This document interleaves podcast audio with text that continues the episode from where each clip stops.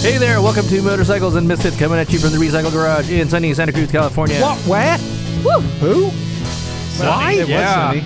It was. it Somebody started to fed drizzle. Knock some coffee. Yeah. That sounds so, like an auction. anyways, uh, full house tonight. No, it isn't. Pretty close to full house. Nine people, eight people in here. Maybe. it smells like a 11. full house. I can't count. It is. That's just it, your it is upper lip. aromatic in here. I'm, uh, musky. I'm full of The weather makes it uh, musky. potato salad and uh, mac and cheese. I'm just really and you're nice sitting and in your easy here. own little cloud. Hey, Nog. I'm in a I'm in a insulin coma. Who's in, who's in the house tonight? In the house tonight, we've got Isaac. Hey.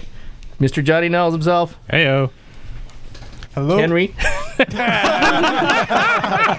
Hold on a second, man. Fucked Henry it up, Henry. You took a second. Bagel. Hi, how's it going? All right, Liza. Hola, como esta? Oh, Todo Bien. all, all is good. Uh, Miss Emma.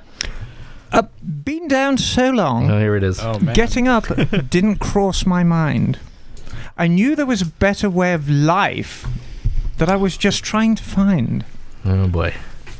You don't know what you'll do until you're put under pressure, but 110th Street is a hell of a tester.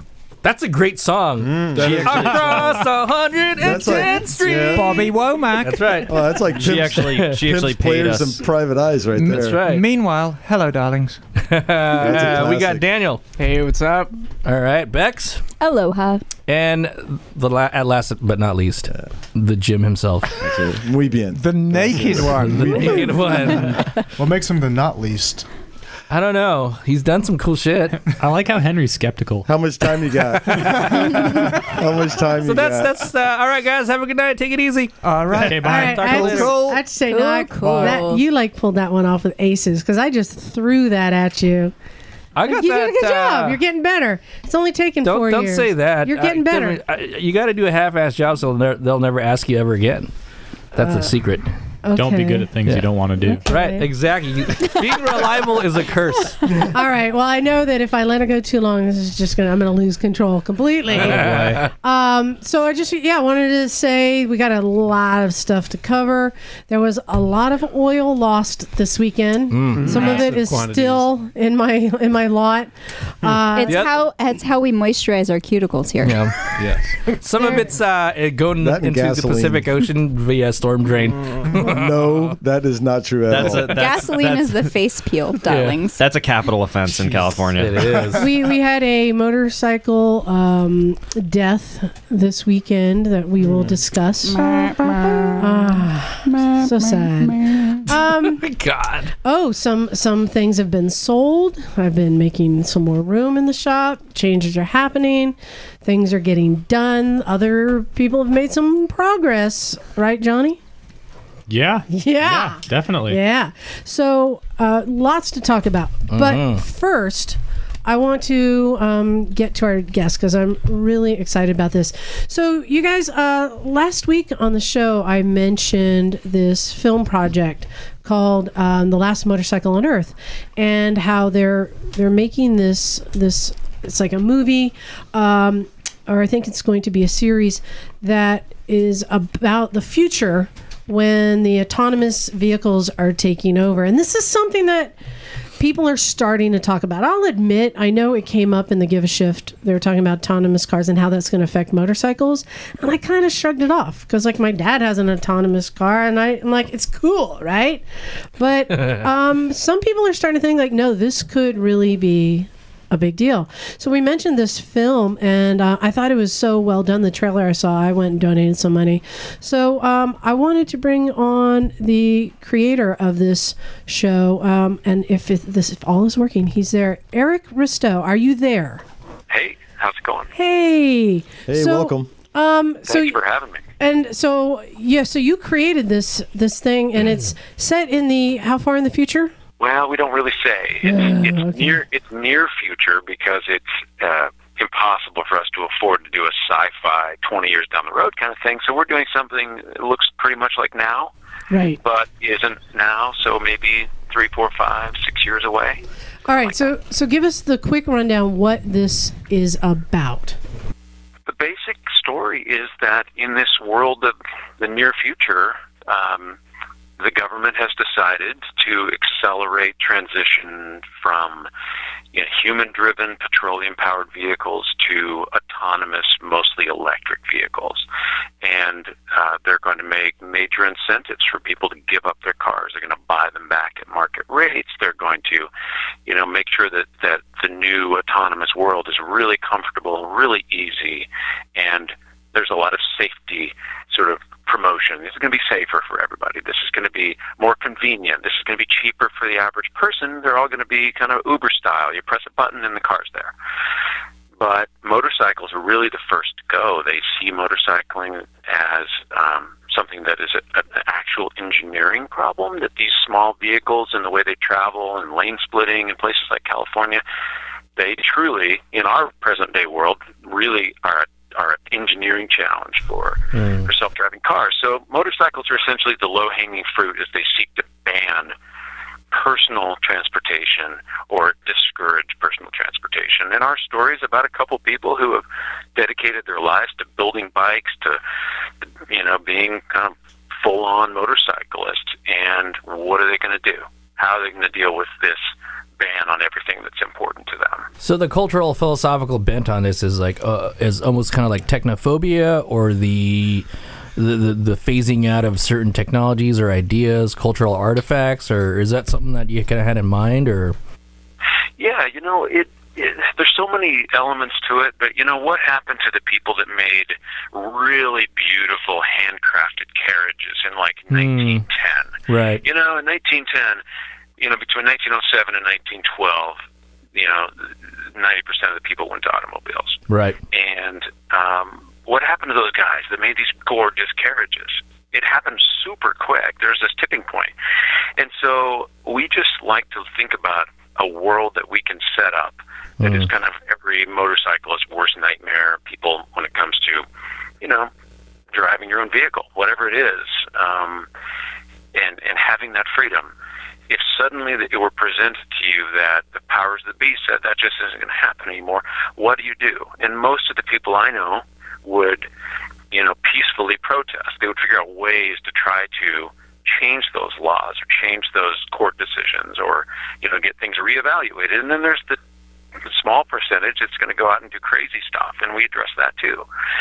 So it it gives us a, a basis for a dramatic story that also really deals with what I think are going to be real world issues. And as Congress continues to pass laws that relate to self driving cars, you know, 100,000 now per state will be allowed. I think there's not a lot of discussion going on as far as how this is going to fit into the current, you know, petroleum powered culture that we all really love in so many ways. And so you wrote this this story. Yep, I wrote the this. I mean, we have ten episodes written. We're going to try to do three and see how it goes. Um, I wrote the initial um, outline and the first couple episodes, and then I have two other people helping me write it, including one guy who's a lifelong bike builder and a guy that knows way more about sort of motorcycling life and culture than I do. And um, you know, that's been great to have some help and some other perspectives, female perspective. My wife is actually co-writing those, and um, you know, just trying to make it make it real and make it you know human reactions to a a pretty wild set of circumstances. So I'm kind of curious. You, you build the story around some characters. So how did you come up with these characters? Is it someone you had in mind, or like a collection of people? How did you decide what your characters were going to be like to tell this? Well, you know, over the years, I've I've met a few people who are totally committed to to the life of of, of building bikes. You know, that kind of artistic element, the business side of it, the you know sort of social side of it. And and there's a guy here in in Missoula, Montana, who has been a motorcycle since he was 10 years old, and um, you know owns dozens and dozens of incredible motorcycles that all run. He rides them all. They're not museum pieces, and you know, as I got to know him, you know, my mind went to him as I thought about, all right, what would the people that I know do in this circumstance where motorcycles are going to be banned 12 months from now? What, what, how would that affect his life? All right, so I know I know that this is something that th- I've heard a few people start talking about this possible future scenario where bikes are banned. I haven't put that much thought into it. Obviously, you did, and you live in Montana. I'm putting the pieces together. Are you a prepper? People, no, not at all. No. I live in this little blue island in the middle of a sea of red up here. okay? Yeah, funny. So, um, uh, it, it, you know, it's funny. There, there are some parallels that people have drawn to this story that I never anticipated. Like, oh, well, this is just a metaphor for a banning assault rifles. Like, no, Hmm. Interesting. no, it's, You are in Montana. um, this is not subterfuge in any way. I mean, Yeah. uh, as technology changes, there's going to be things that that end up on a chopping block that nobody nobody wants, nobody maybe even expects. And so we're just trying to look at how technology, you know, affects our lives in in unexpected ways. Go ahead, Jim. Well, I was going to say you're seeing it now. I mean, you're looking at Asia and they're starting to ban motorcycles and, and putting dates out in the future where you're seeing gasoline powered powered you know two wheeled vehicles going away. So it's starting to happen around the world now. Oh, it is. You're absolutely right. I mean, uh, Norway and Britain have said after 2040, no more petroleum-powered cars, Yeah. They're banning. For, vehicles. Period. they're banning. China in. Sorry. Sorry, go ahead.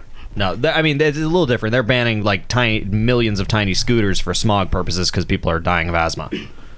That's not our Right. problem. It- it- it- yeah, I mean Indonesia, Malaysia, China. I mean they're ban they're banning uh, you know motorcycles in their in their uh, cosmopolitan areas because you know traffic and smog and all kinds of stuff. But you know there are some pretty interesting things. A guy, a film I did years ago, um, it got me in touch with a guy in Singapore, and he said you've got to come to Singapore to do an, a documentary about the custom bike culture in Singapore No because way. custom bikes of any kind are illegal. You cannot modify a, a motorcycle from factory, or you go to jail for like years. Oh shit! We are- we are all criminals here.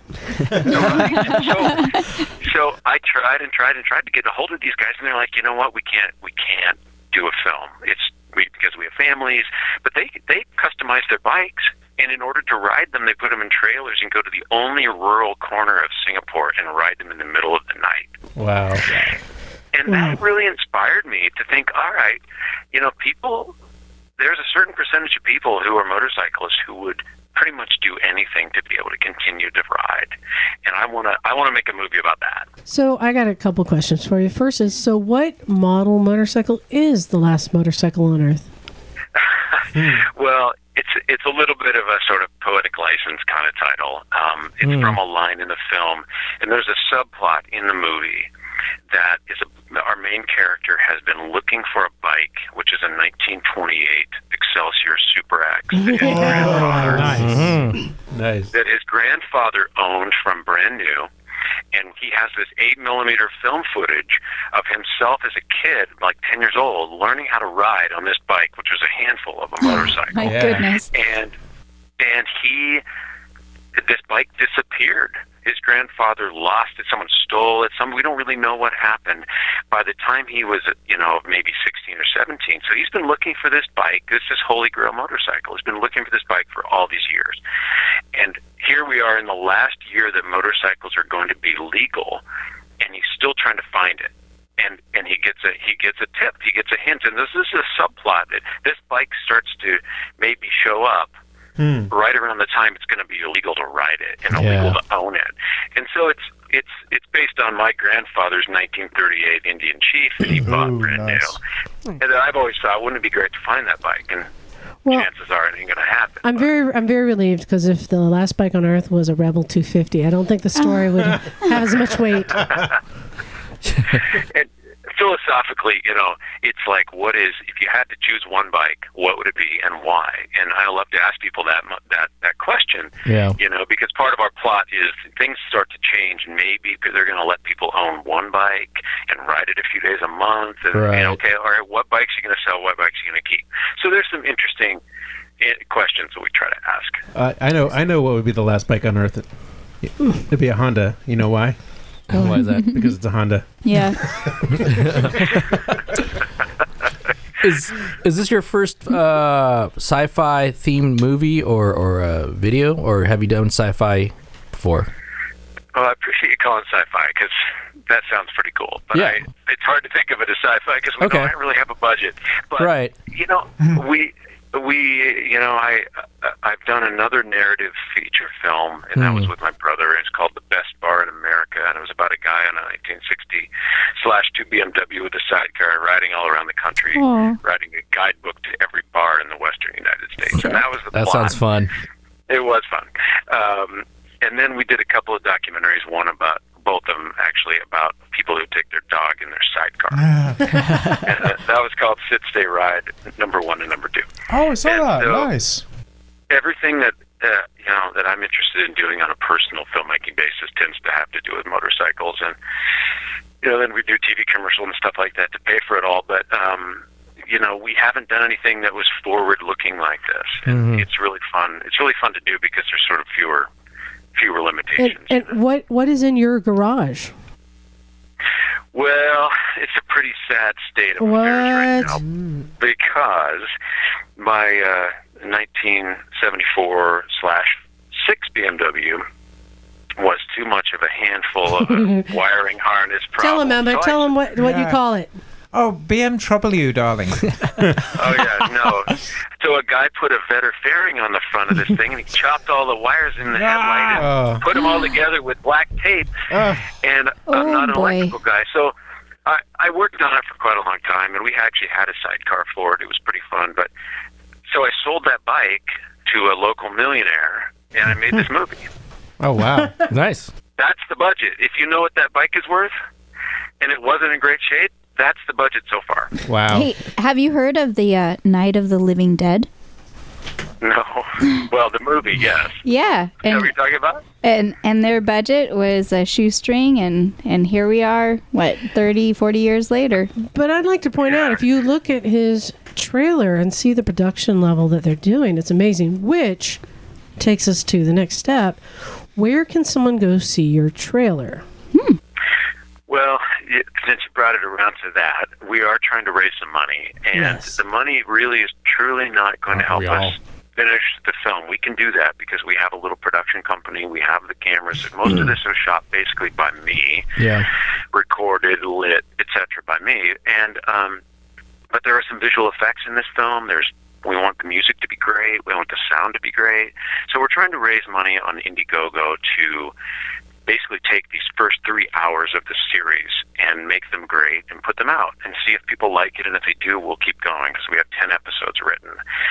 So if you go to lastmotorcycle.com, that'll ping you over to the Indiegogo campaign. There's a trailer and there's a little pitch from us and that kind of thing. But, you know, we're. There's a Facebook page, which is facebook.com slash um, last motorcycle. And there's a few more clips on there. But, um, you know, we have the first hour done. We have the second and third hours about 25% done. They're sort of seasonal. We're shooting in the spring and waiting for the snow to go away here Cool. and just trying to trying to move forward. But you know, without visual effects and music money, it's going to be hard to make it as good as it can be. Yeah, And, um, yeah. I appreciate the comments about the quality though, because we're shooting in 4K HDR, like widescreen, trying to really make it look great. And it, so far, that's happening, which is cool. Right on. Sweet. So I got a question for you. This is uh, what's who are your top three favorite directors? Oh man, that's a great question. Um, I really like Stanley Kubrick. Um, Yeah. like really early, really 2000 early yeah. kind of grungy stuff, and you know, that, I mean, pretty much all of his movies. But early on, it's fun to see what they did with like No Money. Yeah. I'm a big No Money guy, so Yeah, Robert yeah. Rodriguez, El Mariachi, you Yeah. know, that Yes. kind of seven grand in ten days kind of thing, and um, you know this. If I say Spielberg, you'll go, ha, ha, ha. but his earliest movies were done that way. There's a movie Right. called Duel. Yeah. Have you seen Duel? Yep. Duel That's is a great totally movie. great. Yeah, no I love budget. Duel. Same deal, low budget. Let's see what we can do for as minimal money as we can. Yeah. And so Was- those was those Dark guys S- come to mind when it comes to low budget Yeah. awesomeness. Was was that Kubrick Oh. movie Dark Star? Is that your one you're talking about? I was thinking about um, the movie where he did it was like five soldiers in the woods, and it was supposed to be right after D Day in Europe, and these guys Oh, are wow. lost. I'm trying to remember the title right now, but he did it, you know, like basically in the woods with a camera guy and a sound guy. Um, The name the name is esca- is escaping me right now. unfortunately. Well, while you're thinking of that, I want you to answer this question. So, when you go to this campaign on Indiegogo, there's all sorts of rewards, and I mean, you can donate any smallest amount w- to contribute, but some of the larger amounts have some really great perks. And I want to share that some of these that stuck out. So, for five hundred dollars, you can get your voice in the film. Wow. That's So- pretty cool. This is what I like. So, the lead character, he has a, a radio show, or is it a podcast?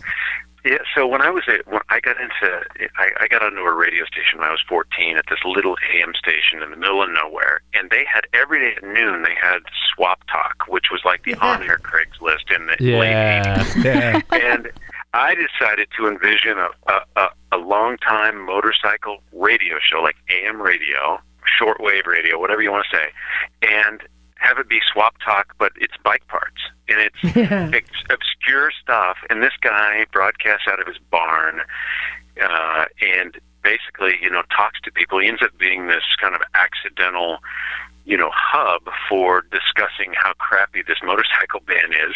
And he ends up kind of having this talk show instead of people talk, you know, selling an, you know, Indian Chief Fender or something. So we built this studio in the top of this barn on our lead actor's property. And, um, you know, all around him are old bikes and old memorabilia. It's very, very, very cool. And, um, you know, it's kind of an older fashioned version of what you guys are doing, I think. I, I think that's really cool. So if somebody wants to get that reward of f- you know, for giving five hundred dollars, you'll get them to be one of the guests on the radio show. Yeah, we're going to interview them. But all throughout the series, there are these segments where he's on the air and he's talking to people, and I don't you know, know. you'll get to be interviewed. We'll talk to you about what you think about you know self-driving cars and your history with bikes, and we'll edit it down and make it a cool little scene. We might need a motorcycles and misfits plug in that. That could be cool. um, for a thousand dollars, you guys, you can be a featured extra. Aha! This is your chance. This is your shot into Hollywood, people. But Yeah, there you I go. like this one for twenty five hundred dollars, Miss Emma. Yes. start saving your money now because you get to have a speaking role in the movie. Oh God, I'm a shoe in, darling. I know. You know, those are great uh, because I put them out there thinking, all right, what can we offer that seems to be worth, you know, a a big chunk of money like that? And I sort of just made those up, and people are going for it. I think one guy know. did the 2500 bucks, and two people did the 1000 I'm like, what? I seriously thought those would not be, uh, those would not be, you know, grab bunny buddy. But featured extra, you know, you ride up on your bike and look totally cool, and you know, we'll we'll get the production assistants to bring you coffee, and you're just gonna have so much fun.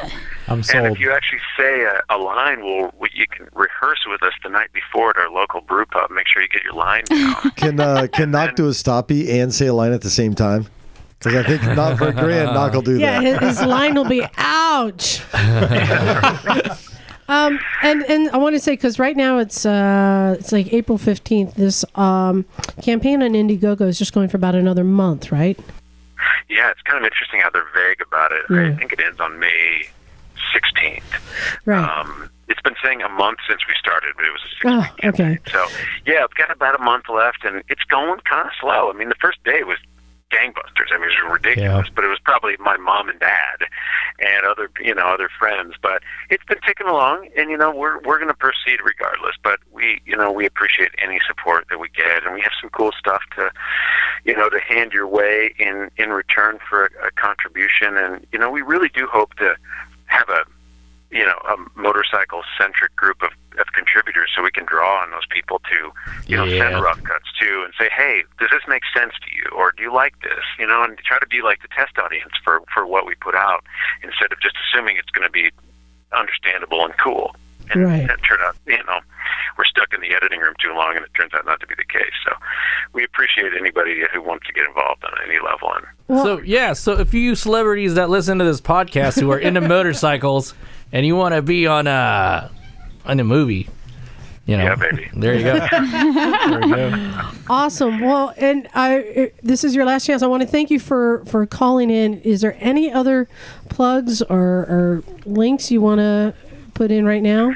I mean, besides lastmotorcycle.com, you know, I think that's it. And I just appreciate you guys so much because, you know, you, you, you guys have been doing the podcast for quite a while, as far as I can tell. And it's super entertaining. And it's just awesome you guys get together and do this for, for the community and just make, you know, it's you're bringing people together, whether it feels like it or not. You're sitting Oh. there and, you know, with your headphones and your microphone. It, it podcasts really bring people together. I believe that, and um, I appreciate you guys so much. Awesome. Oh, thanks, Thanks. man. So yeah, just want to remind everyone: go to lastmotorcycle.com and be a part of it. I, I mean, all of us bikers, we all watch the, the same movies, and like I remember when like when Nobody Y- watches Torque though. I know, I know. Everybody watches That's Torque. fucked But up, when man. the when the motorcycle eccentric movies come out, we all go ape shit over it because there's not enough. We can't get enough. So that's why it's so great to be a part of this as it's being developed, and and anyone can have that opportunity right now. Yeah. Well, I wish I wish I were uh, able to ride regularly where you guys are because I was in I was in the Monterey area for quite a while. and Hmm. That's right. I missed Oh. the weather, man. I mean, M- Missoula. I'm look. I'm looking Oh. outside right now. It's like two feet of snow in the mountain. Ah. It's Hey, April. It's a drag. Hey, Knock, guess where Eric is from? Uh, Pacific Grove. That's right. That's right. And so is Knock. Uh-huh. There you go. Wait, what high school did you go to, Knock? Pacific Grove High School. Eric? There's only one high school. Yeah. Class of Right on. '97. Well, you know, as they say about Pacific Grove, it's for the newly wed and the nearly dead. It's exactly what it is. Weather's nice. Trees are cool. You said class of '97, and I, I, I, my brain went born in '97. I was like, bullshit. All right. Hey, it's the- Oh, Eric. The, secret is goat placenta. hey, hey, Eric. Have you, have you studied your rubber yet? You know what? I'm waiting to get a, a Euro with the second wheel drive because I, Oh. I know people I know I've got the got the gun, got the screws, and can do it. But I can't quite bring myself to do it on something that's not a sidecar. You know. Like the studded, like the studded for her pleasure sort of stuff. no. Exactly. Isaac. Rough rider. I heard those don't work so good. Rough Rider for sure. All right. Well, Eric, thank you so much for calling in, and please stay in touch with us. Give us updates. We definitely want to, um, you know, keep up with you. And then when this is coming closer to airing, which, when is that going to be? The goal is release of all three episodes in December. If you Hmm. There contribute we to the go. project, you're probably going to see episode one like in June. So Awesome. That's the, Sweet. that's the skinny. Ooh, that's even more bonus. Uh, I know. So yeah, um, I think when we get closer to the release, then maybe we'll have you on and uh, get some more information. That'd be great. Thanks Awesome. again. I really, really appreciate you guys uh, bringing me on and keep rocking, rocking in the free world here. All right. Thanks a lot, Eric. Good talking Hey, to you. good luck. Thanks. Thanks. All right. Bye. All right. That was awesome. That was show. Yeah. Now, now we can get into the Now. blood and guts of motorcycling. Oh, There was a lot of guts on the road. I Wow. heard. Sounds I heard like- it was a crazy day today, man. Is this true? I think this Oh, lot weekend. just, going on. oh, so much going My on. goodness. All right, so now we, let's start playing some catch up. Um, uh, oh, mm, I think all of you but Jim missed. We had a great time yesterday. We went over to Santa Cruz Vintage Motorcycles again. Oh, Bagel got to Oh come. yes. Uh, Stan Mm-hmm. and Barry came, and uh, Sean Mahout, you know who does all the um, moped conversions and stuff. He um, he rode his little 125 chopper thingy. That was a little Honda 125 thumper Yeah. he had. Was that a Yeah. homemade frame? Oh, I'm not sure what it the whole thing looked kind of homemade. It was dope though. He Yeah. wrote Oh, it. Uh, Yeah, so we went over there and got to just ask him even more questions. How and it many was people really cool. was there? Like just Like five of us, I think? six or seven. Uh, That's a- six and- sounds right. That's a Right. formidable It- number. but it started with sausage. Any good Yep. day starts with sausage. oh, Corralitos. Yeah. Oh, yeah, yeah, yeah. Nice. But you know, um, we're, I, I think I'm going to continue making trips over there because every time I go, I just discover more and more things. One of my favorite things, though, so he has uh, he's adopted a new bike. A it's a Henderson. Is that the Yeah. one he's running in the uh, cannonball? Yeah, That was an Indian, I he's- thought. Indian. Oh yes, an Indian four. Like 28. 28, And yeah. you guys, uh, this bike was so cool. Yeah. All right, so he started it up for us, and you've seen these Indian inline fours, one, you know, front to back, and on the exhaust tailpipes, there's a lever Mm-hmm. about where your foot peg is, right? Yep. And when he's running it, with the the pipe open is and then he hits 11 it goes it is a horse flap Yep. it's a horse flap It's the horse whisperer What does that do? when you go buy a horse. because when these bikes were built, there were still a lot of people out on like horse and carriage and stuff and on horseback. When you're passing a horse, They you hit freak this lever and it diverts it down the length of the muffler. Yep. So it's like an exhaust cutout. It's in a well, In except in reverse. other Actually, words, the in reverse, reverse. yeah. Because normally you're running it just from the header, Rum, blum, blum, blum, blum, blum. and then when you run, run past a horse, you hit the, kick this lever with your foot and it runs it down through the. It like closes Tailpipe. the hole That's and awesome. continues down the muffler so that you have a sign. It was really cool. But I mean, you have to understand he also has you know these old headlamps, and some of them are literally carbide. I mean, these are the carbide Yeah, light sure. lamps you Yeah. put on Oh this stuff. yeah. But not So- just one, but he would have like six of You're them. basically riding around with a really bright Molotov cocktail. I was gonna say, It's wow, just drip. It's pretty awesome. don't Um, crash. We're still trying to get him in here to do a recording because there's just it's there's so much there. It was- it's And amazing. It was He's an fun. to, amazing wa- guy, too. It was fun to watch Stan there because Stan, uh, both those guys, kind of got out of high school at the end of Vietnam, and uh, it was like they almost got into the draft, but there was this quick period where you didn't get drafted and you didn't have to register for the draft. Nice. But Stan was telling stories when he was at Cal Poly. He worked, you know, to get himself through school as like teacher's assistant in like fabrication. So he was looking at all these old mills and lathes that were, you could see the stamp plate was from like 1949, 1953. That's awesome. And Stan recognized all this shit. And he was like a kid in a candy store the entire time. Yeah. These old tools making old bike parts. oh, and we started really getting into his tools. And now, any good mechanic has some homemade tools. Oh yeah. And we found Indeed. a really cool one there. Um, it was a a, a file. that had been cut down. So you have the handle, the wooden handle, and you only have about two inches of the file left. Okay, Hmm. Hmm. and then there is a angular slot cut into the tip of it, and it is a spoke wrench.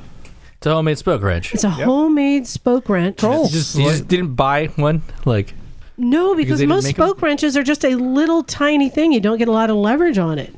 And this one has this nice handle, and you can really pull it around and and get it tuned. Yeah, trust me. He showed, and he showed the Okay. earlier version of the spoke wrench. Like, Yeah. I love when you see a mechanic that's gone through, like they're they're m- making a better version of a tool. yeah. Um, Anybody who's worked with machines or machine tools end up wor- making their own tools. Anybody who works with any kind of machinery. He's set up, but I, I must- and I think there's something about the period stuff too. I was looking on his workbench. He has like an island workbench with you know welding stuff and acetylene, and it's it's like he's Rad. always working on it, right? Oh, yeah. like he was sweating some stuff when I showed up, but um, um, I looked on the oil and there was some penetrating oil he had, and it looked like it was from like the 50s, maybe an old metal can.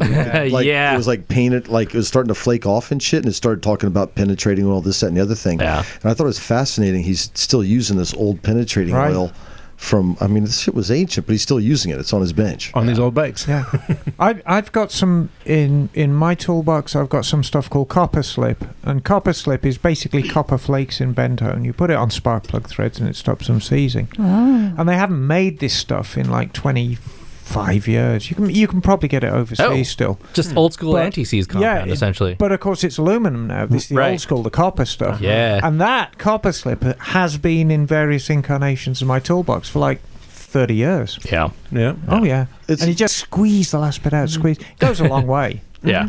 But it was fascinating how this guy's shop is filled with this stuff, old like stacks of old bearing boxes, you know, Mm. numbered. And, What- well, he talked about being organized, right? Right. You guys, he's so organized. He has separate little bins and containers for every different thread and length of bolt.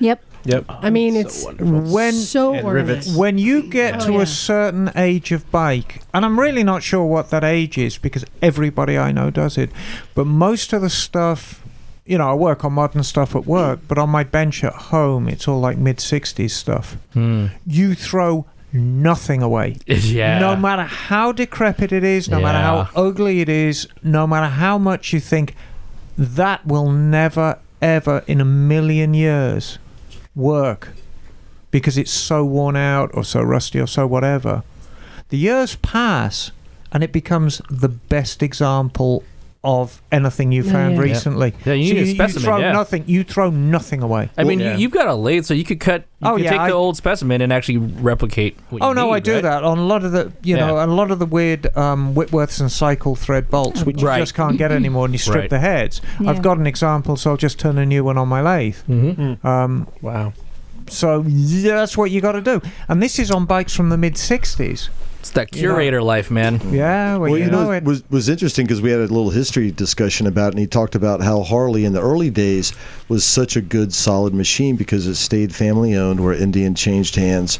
But Harley had this really high quality production standard, you know, in the in the early days because it was the family. It was all basically handmade, custom stuff, and because it was never changed hands uh, like the other manufacturers did, the recipe was kind of never lost. But it was a Right. fascinating conversation. I mean, this Yeah. guy is. the Oh yeah, and talking about like uh, Excelsior Henderson when they split, and then um, uh, was it Henderson became Ace? I think? Yeah, Ace was in, Yeah. or Ace became Henderson, It and you just- know yeah, the, it just- the, the the four cylinder bikes are in there as well. You know, um, I think Indian bought the rights to the four cylinder Well, Hendy, yeah. and I that- think- I think- Henderson. didn't- there was something like Yeah, I that. think Indian bought uh, wasn't it bought Henderson first and then bought Ace like two years yeah, later. I, think? I, mean Indian back then Yeah. with this giant corporation. Yeah. All the police bikes were Indians, and they, Yeah, you know, yeah. it was a business. So uh, I was just kind of like just swimming around in that shop and trying to discover more stuff. It, you keep seeing more things. I'm, I'm going to show you a picture. I want you to describe what you're looking at. This is something I found in the back of his shop.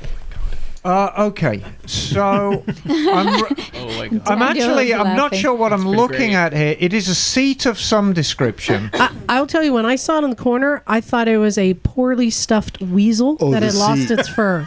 yep. Oh, the seat. I, I thought I thought it was The a, seat. a, a well-fed snake. Is it a vibrator?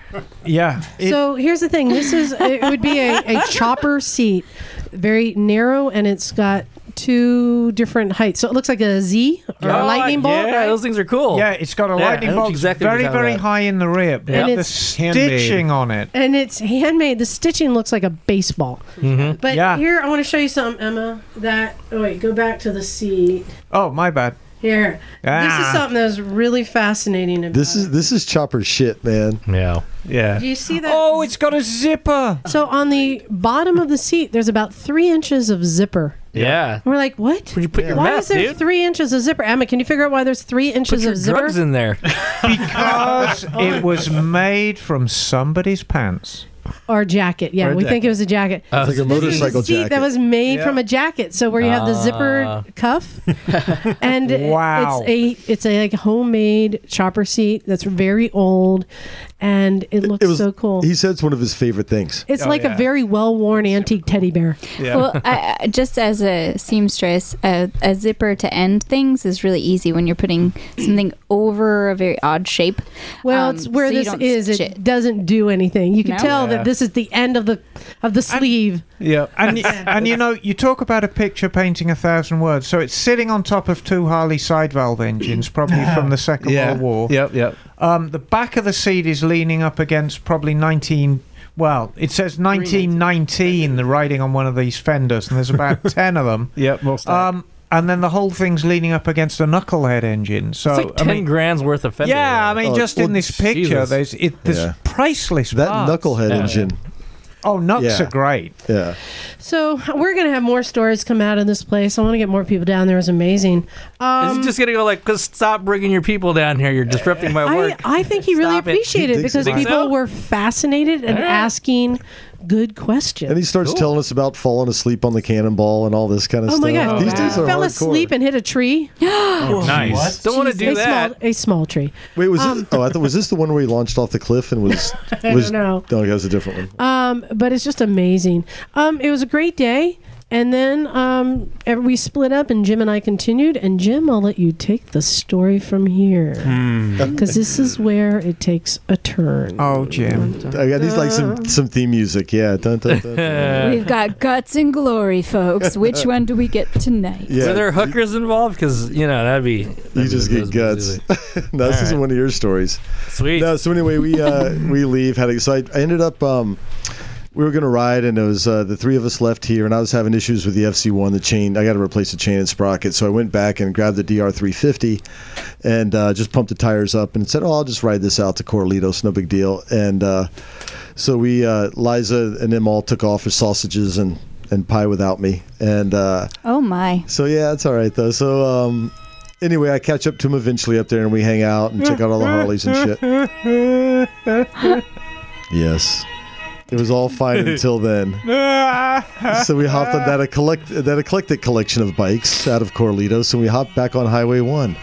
And not long after, I started losing power on the DR, And then, and uh, and then I started losing a little more power, and then, and then it gained some power back. and then, There was a brief moment of hope. and It then. was all dashed violently uh, on the pavement. So, and then all of a sudden, the rear wheel locked up, and I skidded for about two or three seconds at about 60 miles an hour. Oh. And I think luckily the oil that was sprayed all over the, r- the rear tire is what kept it from like really locking up and sending me launching somewhere. So anyway, long story short, lose power, pull over to the side of the road, and uh, Throw a rod. look at it and um and Liza's way ahead of me and I'm like it's not starting so I just start kind of humping it up the road and uh can you turn the music off I've been like really wrestling I'm with this waiting all for you to day say it's dead.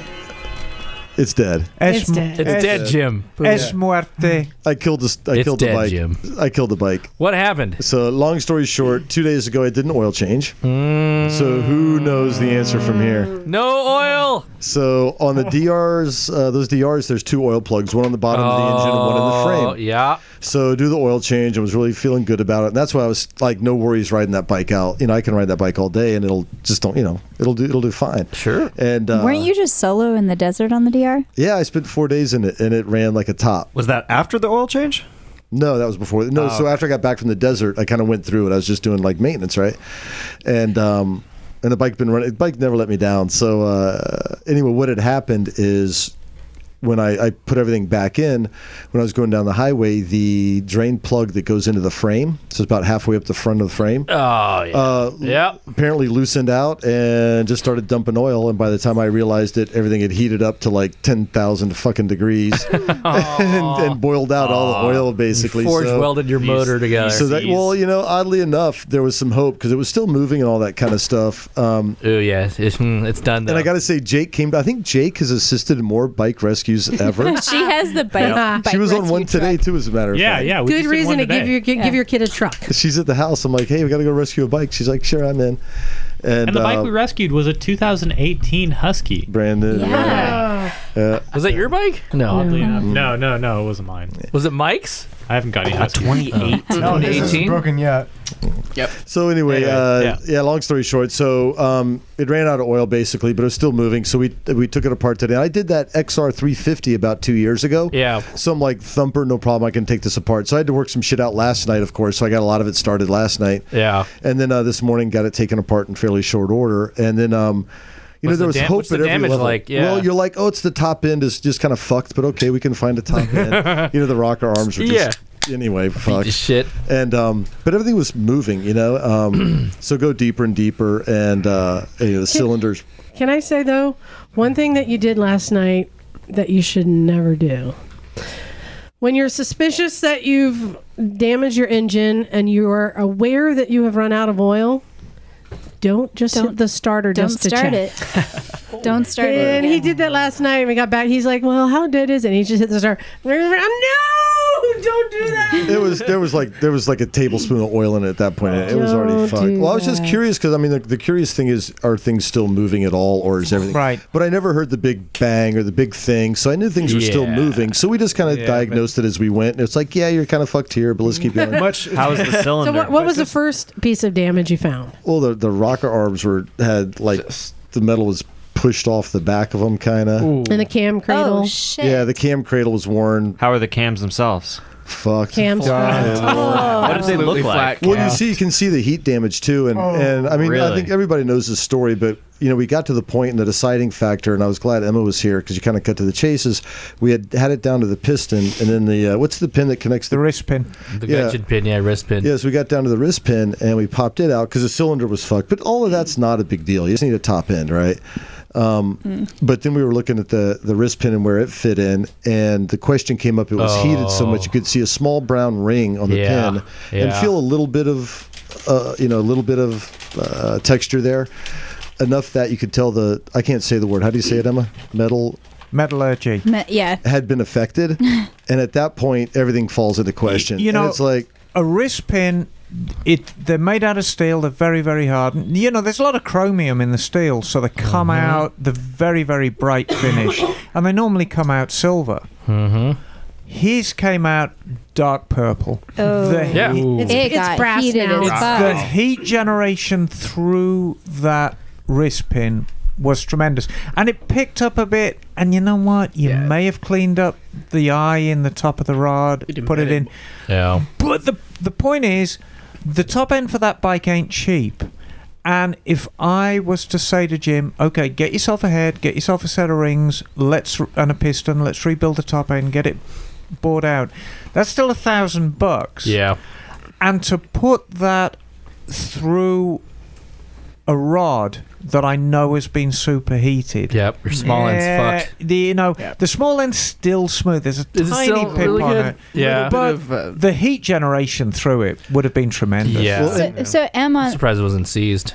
yeah, uh, I have a question. So, um, for mine, I totally destroyed my top end, but my bottom end is okay. No, with my yours little- did. Yours did different. Things. It did different things, but then again, when I started to lose power, I cut the engine. right. So is that something that like if you're going and then all of a sudden you have just like some weird moment Yeah, where cut you it. lose Yeah, Uh, you Pull the should clutch stop. in and- just Cut pull the it. clutch, Yeah. Shut it down. shut that that Yeah. kill switch and find out what the hell's going And, on. and truthfully, had Jim done that when he first started losing power, so you first started losing power, that's probably your cam bearing seizing. Because any time, you know, a DR350 is Oh, a tall yeah. engine. Mm-hmm. That's really cool to The know. oil's got a long way to get up to the top. Yep. So Yep. I guarantee you, here's your chain of destruction. Now, in the room tonight, we've got another professional mechanic. So Daniel, jump in if you if if you think I'm going down the wrong we, we path. could almost make this an episode as often as we talk about Like the a chain of CSI destruction. It'd be motorcycle. like an actual like episode. but I'm pretty sure. You know the cam and the This cam is good bearings were the shit. Cam and cam first to bearings go. The cam That's and your the cam bearing. first. That's your first power loss. Because that's the highest point, right? Mm-hmm. It's the highest point. It's the greediest for oil. Yep. Ah. You know, Yep, yep. Huh. Um, on a 'Cause it's a slightly single? yeah, on a slightly unrelated topic, um, a friend of mine had a heart attack about six months ago, and he blacked out. You know, he couldn't see. He thought he was going blind, Hmm. That was his cam bearing going. and it was well. the surgeon said your eyes are very, very vascular. Very. They're the greediest organ in your whole body. Wow. So if you have blood problems. You're going to lose your vision very, very Mm-hmm. quickly, Mm. and it's temporary. But it's just if, if your little blood blip. pressure your eyes are vascular. In an o- in an overhead cam engine, particularly a tall engine like Yep. that, that cam is the greediest part of the whole bike. It needs Oh. the most oil. It's running directly in the head. You've got a you've got a very hard steel cam running in a very soft aluminum head, aluminium, darling. Also, like, yeah, the cam caps are on a lot of bikes. They're just, it's just metal to metal. Well, I mean, there's there's a fluid barrier between. Yeah, yeah, like- but it's just cut into the cylinder. Right, exactly. It's That's how they line-bored. manufacture it. They put Yep. the caps on, line bore them through, bang, Yep. you're Oh. done. Good Um, metaphor. Can can we visit how this happened? Yeah, I'd, I'd like to. So, um, Was it good in tights? yeah, well, I, I think I did the Oh. uh, the just is now. enough torque setting. No, and and uh, you know, because I it's it, it's not like I haven't over tightened a bolt before, but you know, you're putting things back together, and typically those don't take a lot of. You That know, is true. A lot of oomph, like- and um, and and I'm really cautious now. I even went to like a, a quarter inch socket, so I don't put tons of leverage on stuff. And Quarter um, inch drive. yeah, Okay. and and um, I'll tell you what happened, Jim. And it's a, you know, it's kind of like a catalogue of fate farting in your face. Oh, it's so stinky. Yamahas and Suzuki's have a slightly different style drain bolt to Kawasaki's and Hondas. On a Kawasaki and a Honda, you get a nice soft aluminium washer. Oh yeah. And you Mm-hmm. generally, it's a one shot deal. But you can use them two or three times if you want. They How might about drip 10? a bit, yeah. or 10. As long as they don't drip, you're okay. Suzuki's and You cheap Yamahas bastard. don't have that. They have a very similar washer to you find on a spark plug. It's a steel washer that's actually Mm-hmm. shaped like a cone. And when you tighten it up, it crushes and makes the seal. Yep. Isn't it called a crush washer? It is indeed, and it's a one-shot deal. Mhm. And if you use it again, it's not The shape is no longer the same. and it's not gonna. The crush washer not only does it make the seal, it helps the bolt hang on. Right, Daniel? Yes. Yep.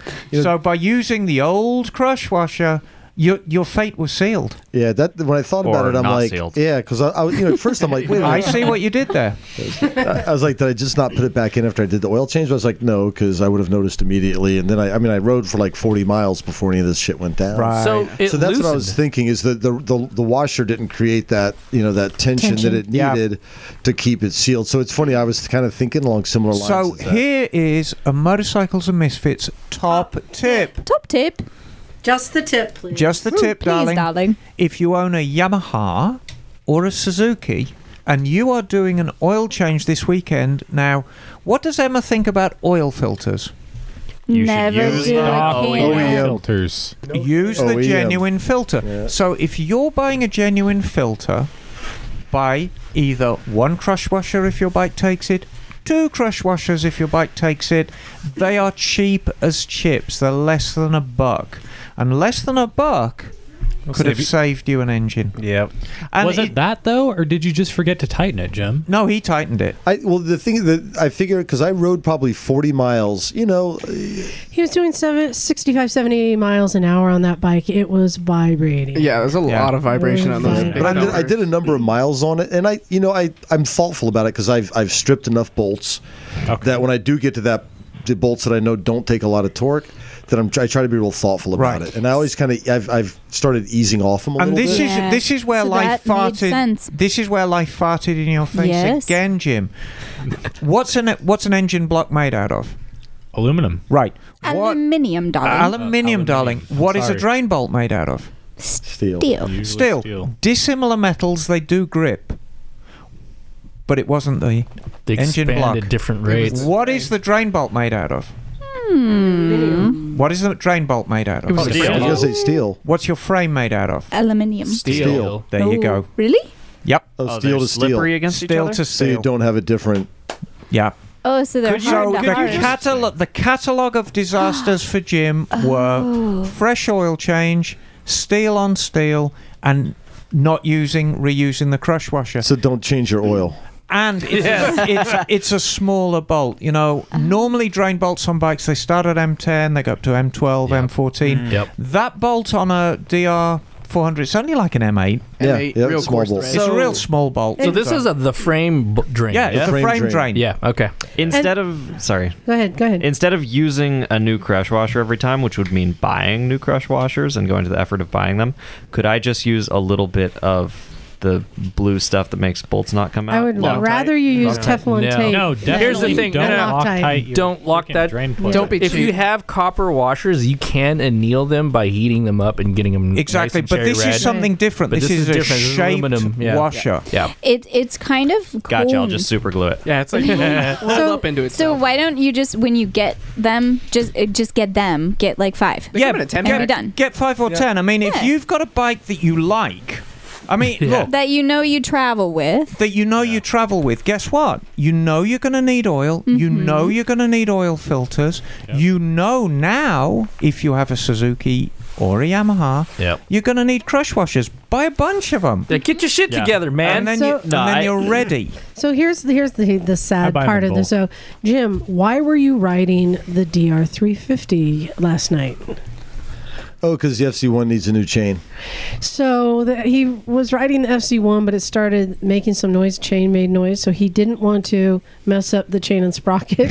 But So actually, he swapped didn't bikes. know. Smart. I know, but I'm saying Smart. it's unfortunate Yeah. because you were Yeah. trying to save Right. damaging the sprocket. Well, when we that first you're when we killing the first left, we first left, it started making this noise, and I'm like, that that's not right, and it sounded chainy, so I'm like, chain was a little loose, and I adjusted a few days before, but I'm like, whatever. So we started going on the ride, and I'm like, something's not right. Went back, we thought it was chain related, right? So you know, adjusted the chain again, and it was a little loose. I'm like, I'm surprised it's making that noise, but like you noted, it's kind of got that. Oh that- yeah, it's just. it- and you know what? You can take consolation, Jim. This whole situation could have been worse because if you'd have ridden the FC one, your chain would have broken it, taken out your crankcases. Can can we talk about that too? Because there's there's a difference between chain wearing out and chain being loose. Oh yeah, of course there is. And kinking up. And In yeah, a- I yeah. doubt Jim runs a loose chain though. He did have a kink in his chain. No, it's just well. th- So this is my- so the FC one's my daily ride. So I ride I ride like 500 miles a week. So Right, yeah. and it's all commuter riding. It's pretty hardcore. So I, I you know, and the FC one's been a dream. You know, uh, when I, Lima introduced it to me, I had 11,000 miles on it. I've got like 26,000 on it mi- Yeah, now damn. without So- a, without a hiccup. And I haven't. I've, I've really no, that's an done- extremely good bike. Here's the thing with like leader bikes is they're hard on tires and they're hard on chain components. Yeah. Mhm. Anything with a drive line, it Yep. especially if you're doing it uh, if you're And riding- knock, Yeah. they're hard on your ego if you think you can This hide them. is- this is true. This is true. They got a lot. Yeah. But no, I mean, in an ideal world, um, a chain would wear completely evenly. It'd always have the right amount of lube. Yep. It'd never get dirt thrown at it. It'd never get road grime thrown at it. It'd never get moisture or salt thrown at it. But alas, we don't live in an Yeah. ideal world. And this wasn't this wasn't like a surprise coming. Actually, a Yeah. few weeks ago, I talked to you. And I'm like, yeah, I'm coming up on like twenty three thousand miles, and I'm like, this service is going to be here before I You know what? it. That's probably the so it OEM wasn't a chain. surprise. It's just now I it's need done. to just do it. I mean, So- it's, it's, just sheer miles. but twenty three thousand miles is pretty good on a chain. That's really good on a chain. That's pretty Yeah, how many miles Especially can on a leader you, bike? How many Yeah. miles can you put on a chain? Because I've had four shaft bikes. Oh, I know nothing. I can put a about lot. I just when it gets stretched beyond, I just take out a couple links. You just stretch your Um, bike. I just keep putting it back on. You know why? those Hayabusas some- Oh, that face, Henry. Every time the chain stretches, I, just stretch Some my for the swing record, arm. I only did that on the CB750 rat bike.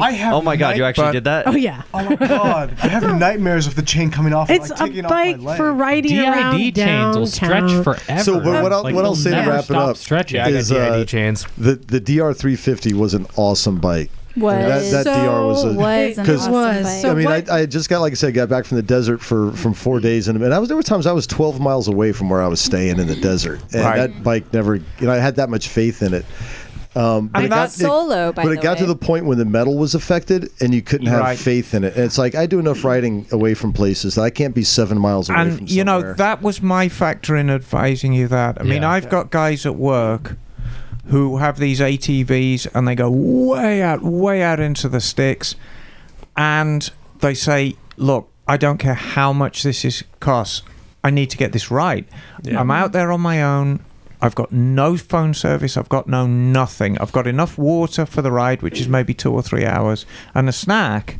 But if if it breaks down, yeah, you're fucked. You're fucked. So I mean, basically, I re- over maintain these things. There's a couple of cats Yeah, who it's a come life down who've and got death kind Yamaha of a Warriors. situation. It's a life and death, Yeah. and I know the way you use that bike. So you know, in all good conscience, I'd far rather say, "Look, Jim, it's the end, mate," uh, Well, r- in- yeah. uh, rather than take a risk and have it at- fail on you. And at, well, and at the end of the day, I could have eaten shit going 60 down the highway when Oh, I started hell yeah. fishtailing. So, you know, it's a, it's a motorcycle. norm- normally, then the All in a next day's next work. step would be we'll just find a new engine, pop it in. Sadly, there's I cannot find engines for this bike available. So, so listeners, DR350. There's none on eBay. Yeah. Yeah. There's none on eBay. There's none on Craigslist right now. So it's- Bummer. Wow. It's not like it's a DRZ 400 where there's a ton of them. Right. So Jim, wh- what's your plan now? Put a six fifty motor in there. That's well, you know that won't fit. That's the question because you know this this was my dirt bike, even though it's a dual sport, and I'll still go with a, a plated dirt bike that'll still be predominantly you know my dirt bike, but it's nice right on the street. So I don't know. We were talking. That's what we were talking about today. Uh, uh, a, a DRZ 400. Um, I'm thinking like Honda an E 650. EXC 525. Well, it's like what's what E what's the- EKC? No, E E EXC. EXC. That's funny because that thing's got like two oil fil- filters and three drain bolts and shit. yeah, you gotta make, more, more make sure. Yeah, I'll still seize it. But you know, like what what's a good trail? What's a good trail So bike? maybe for, that's a uh, good 3,500 question bikes. for the listeners. Well, I was thinking like a '99 um, XL 400 or a plated XR 400. I tell like you a- what, That'd be fun. TTR? I tell you what, to our listeners, send in your suggestions for Jim's trail bike Oh, with a dick, and I'll ta- I'll tattoo it on my if ass. He, and, if he follows through and buys the trail bike that you suggested, Oh, We're gonna give you God. titty I'm- shots of Jim. I'm going to send you a prize. I'm going to send you a prize. The prize is a dick pic. Oh, Lord have mercy. Jim, I'm very sorry that you had to suffer the loss. Well, we did have a wake today. We we waked the bike. Yeah, we 'cause It waked was and- deserving. and there with was a- champagne. there was a There's crying champagne area. So, but there's a Yosemite trip coming up. So, listeners, uh, bring in. the Oh, advice shit, that's here. right. Yeah. Just, just rub it in. We That's- have- Is Mike going by himself? He's gonna I know, shit himself, right? man. No, actually, we got a little posse heading up there. No, There's, Jim's uh, got- Jim's That's like a couple weeks away, dude. Fortunate for him, there's more DR350s in the wing. Hey Jim, I've got yeah. a Transalp if you want to borrow it. Uh, I'm oh, just gonna, I'm actually, just gonna that would be very comfortable. I'm just for gonna you. rivet the license plate on that TTR 225. They don't care. Tape a flashlight on They the don't front. care. I'm good to go. Yeah, that's fine. Emma, Hello, darling. you haven't been around lately. You've been busy. I have been busy. What have you been doing? Oh, God, a lot. no, Do you want the list or you just want what I was doing? just the, the Apparently you're- brief just the- version. you're shitting bricks The about an brief. event. Oh god, I've got. Uh, oh god, I don't even want to think about it. I Hmm. have got um, four bikes going to the quail. Oh Um, my goodness. Two are ready, two are not ready. Hmm. Um, I blew up my little green truck. I dropped a Mem- valve in my little green truck. And uh, jog. Ta-dum. And um, to top it all off, I had to do factory training last week. Mm. Mm. Which Wait, but this is good.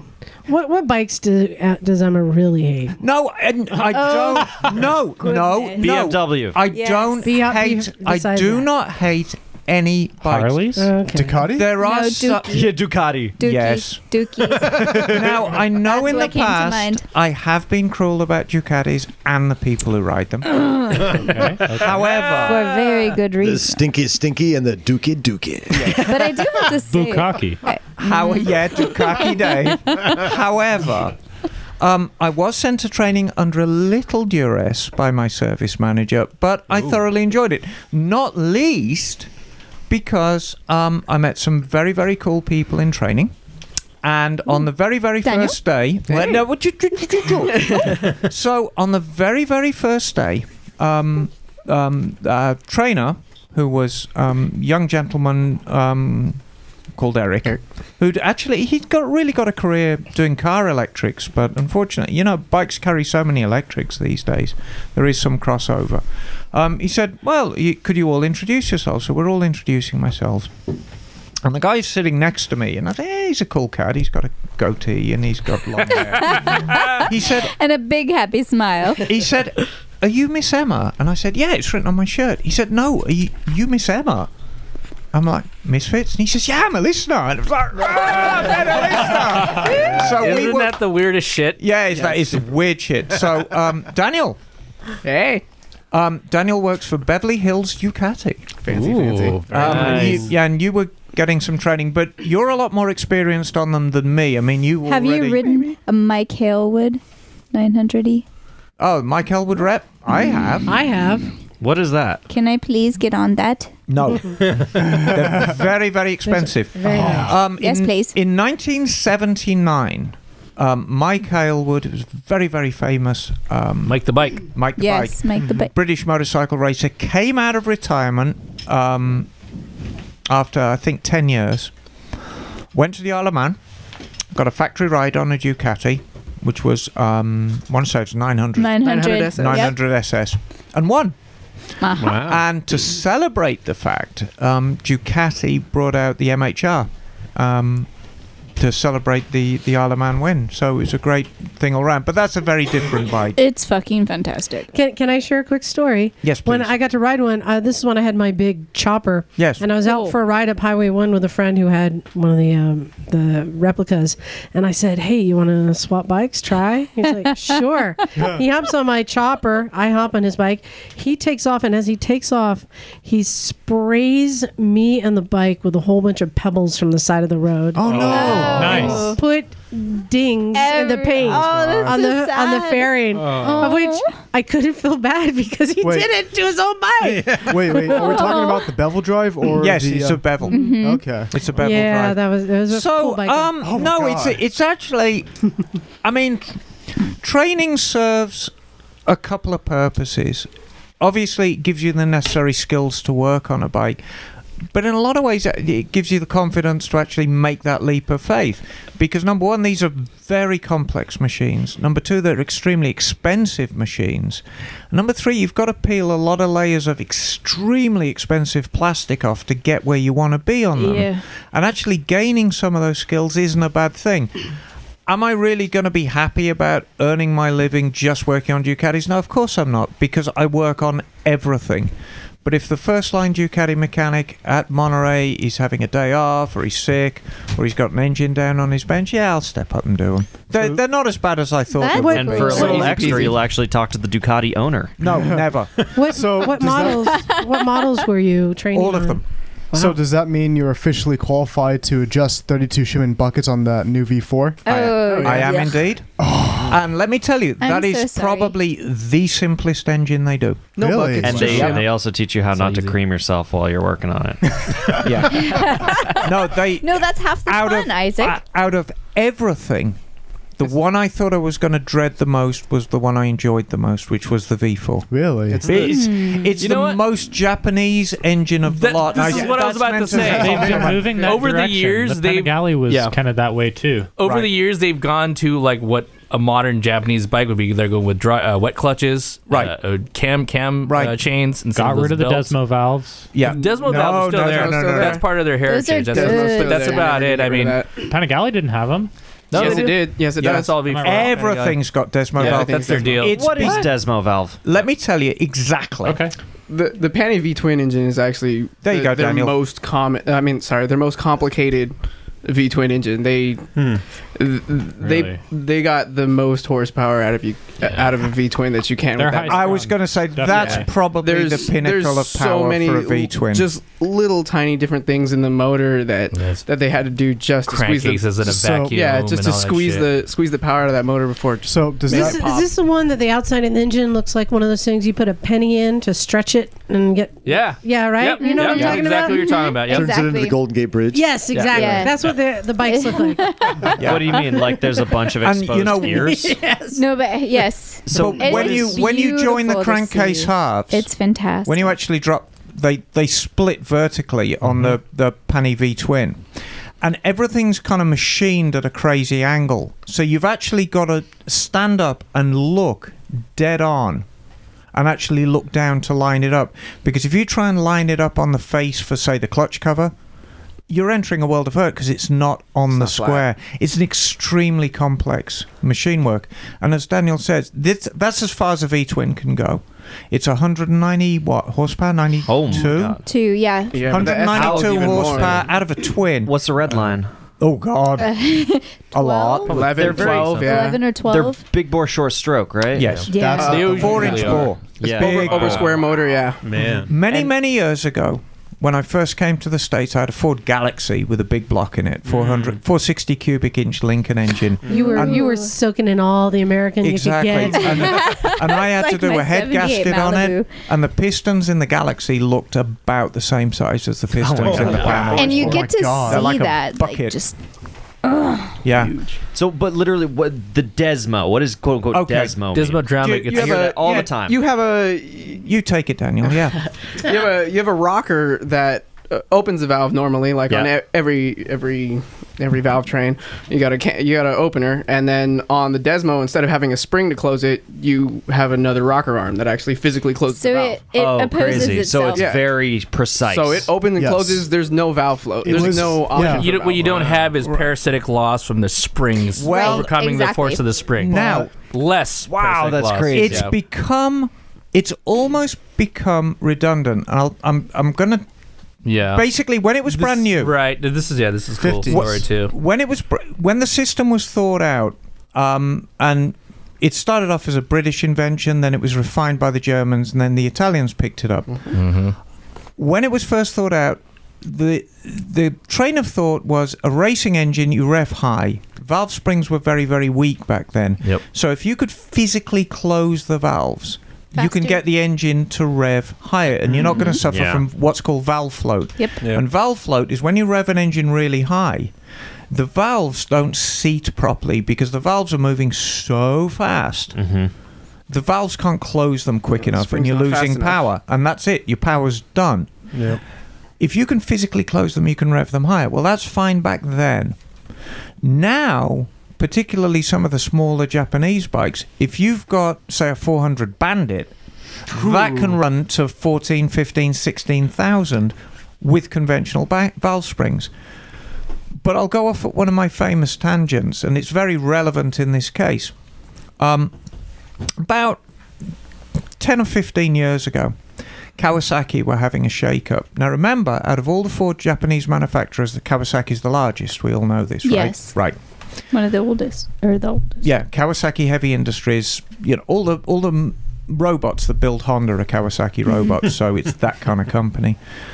They were having a shake-up, and the Japanese brands they don't put much value in the past. They use it as a tool for development, but they not don't get nostalgic about it like we do. And Kawasaki said, We're done. We're done with our color. We need to get away from this. And all the dealers and distributors said, It is no, because that lime green is so ingrained with the culture of Kawasaki. It's as much a part of a Kawasaki as the as the name badge, as the noise they make, as what really makes a Kawasaki a Kawasaki is the lime green color. Now, not all Kawasaki's are lime green, But, it's But the green. all Mine lime- is. It's Cowie green. but all all lime green bikes that I know of are Kawasaki's. Yeah. Right. And so it is with Desmo. You can you've got valve springs right now that could easily rev up as high as any Ducati needs to go. I do. Right. Ev- you know, ev- everyone's got access to them. Yeah, the metallurgy Now the is a metallurgy, lot yeah, better. exactly. Uh, But the Desmo name and the Desmo valve train has become so ingrained with Ducati culture. And not every Ducati owner knows what Desmo means. Some people Yeah, I'll What bet. does I'll that bet mean? ninety-five percent of them don't. Right, but it's like a seesaw. But for those who do, it's as much a part of the brand as the red color. Hmm. You, you may not realize Desmo is Italian for sounds like your engine is broken. no, that's No, dry, that's just- that's dry clutch. That's a dry clutch. Um, That's a so, different Oh my gosh, it's so, So crazy when that's- you first hear it. that's- You're like, Ducati noise. what's wrong with that bike? Motor's broken. That's That's why they stick with it. And Oh, They it's, come like that from the factory. Desmo is Italian for, for like five thousand more dollars. yeah. Well, with, Yeah. With, with Desmo, you can also get valve check. Valve check. you could rev a lot higher and better. you can rev a lot volumetric higher, efficiency. and you, You can, can. have um, way higher lift cams. So they Yes. have Oh, really yeah. radical Very cams. Like aggressive on the on the valves, yeah. Panny on the Panny V twin, they had to they had to change the valve keepers because they were breaking valve keepers. Oh, So are really? they- uh, Is yeah. there It's a slamming so panty hard? keep- Are they Keeper. still doing Desmo? And is it still? Yes. Is there still Yeah. some reason? Everything to- is Desmo.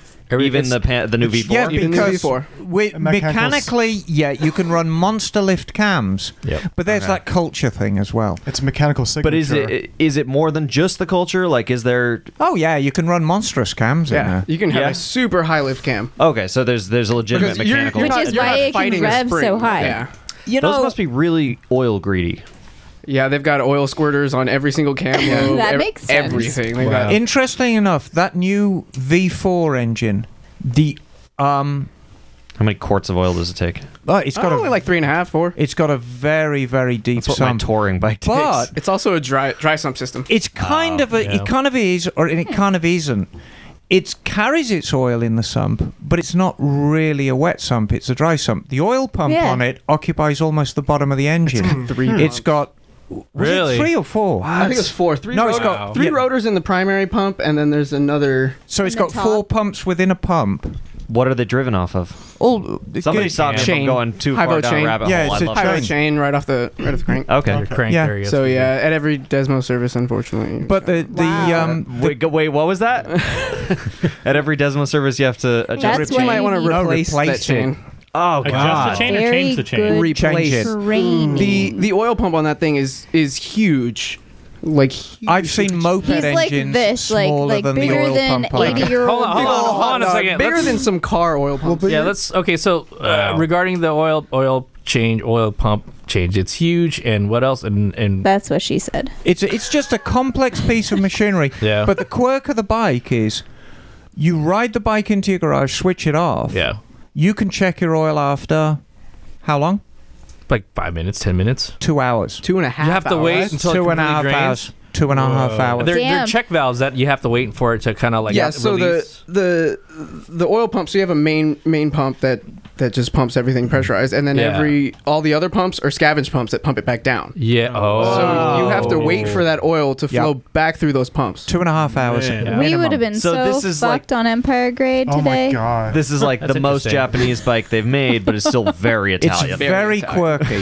That, that's enough time for tea I mean, that's and that's kind of what you got to do to get 200 plus horsepower. Well, I was going out to of, say like, a this Desmo is motor. yeah, this is high tech shit. I mean, if you want to, you know, buy a Honda, buy a Honda. What was But it, Daniel? 213 horse out the I think box, it's 226 with pipe. 226 with the Especiale, and then they haven't even released the R version yet. 226 so- at the Dude, that's crank? insane. That's fucking insane. nuts. What How is much that does to it the weigh? rear wheel? Oh, yeah. It's a quick bike. Nothing. So Emma, Yes. so did this whole training did it change your view on Ducatis now? Yes.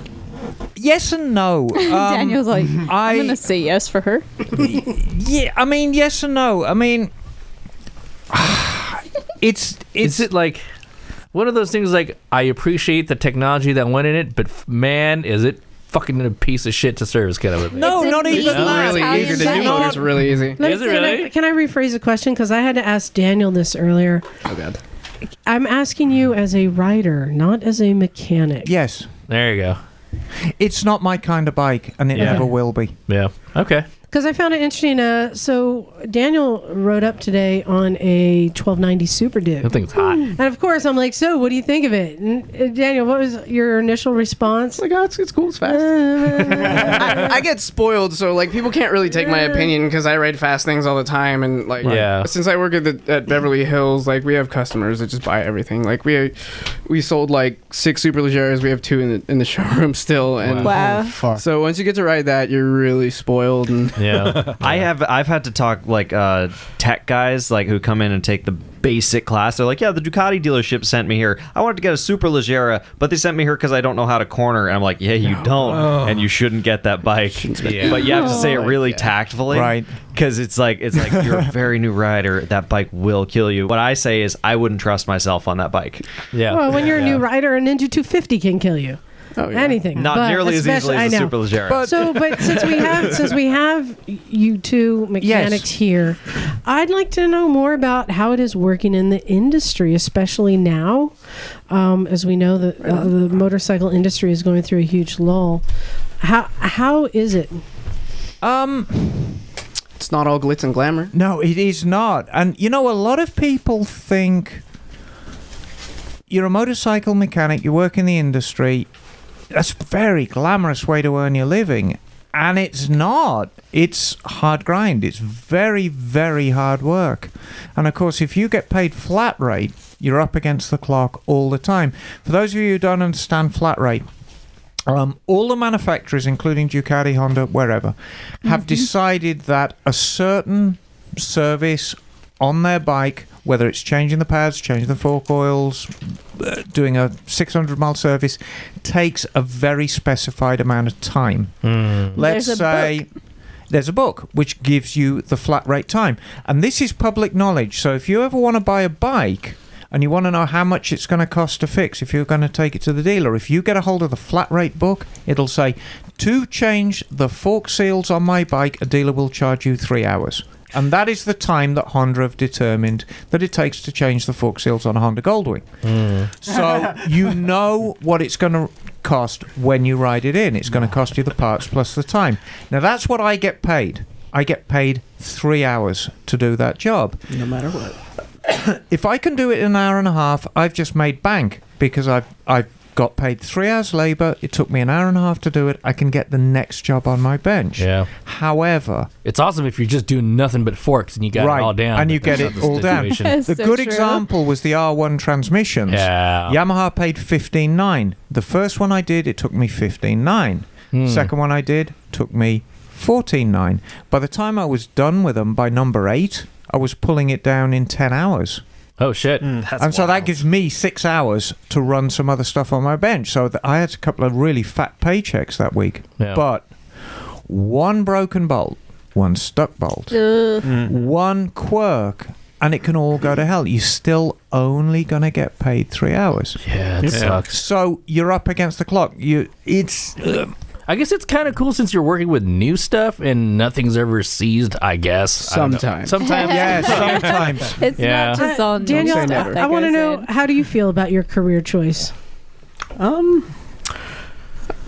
Okay. It's it's tough. It's tough. It's I mean it's hard to say. Like The I, an- It's a the hard answer's in the slug. silence. I'll, I'll, make a, I'll make a comment. So when I'm when I'm when I'm doing the forensics on the DR today, um, we were hanging out. And I, I, how much does it? Did you choose your profession, or did your profession chose you? I mean, I think both you guys have an obvious love of motorcycles. Oh, yeah, I think probably my profession chose me. I mean, bikes is probably the only thing I really know. Yeah. Uh-huh. I mean, we're going to No, I be, get you it. know, I in totally get in it. was it Ken who's the filmmaker? The last Eric- motorcycle, Eric Eric. is. Eric, yeah, Yeah. that's going to be us. you know, because I've I've loved motorcycles, and make no mistake, I truly love motorcycles. There's a calendar that proves it from a couple of years Indeed. ago. I have it on a shirt. I know that. um, but I've loved motorcycles for as long as I've been aware of what motorcycles are. Um, so my career kind of chose me, and I haven't always made my living working on them, but it's always been something I've fallen back on. Um, Right now, there's nowhere I'd rather be.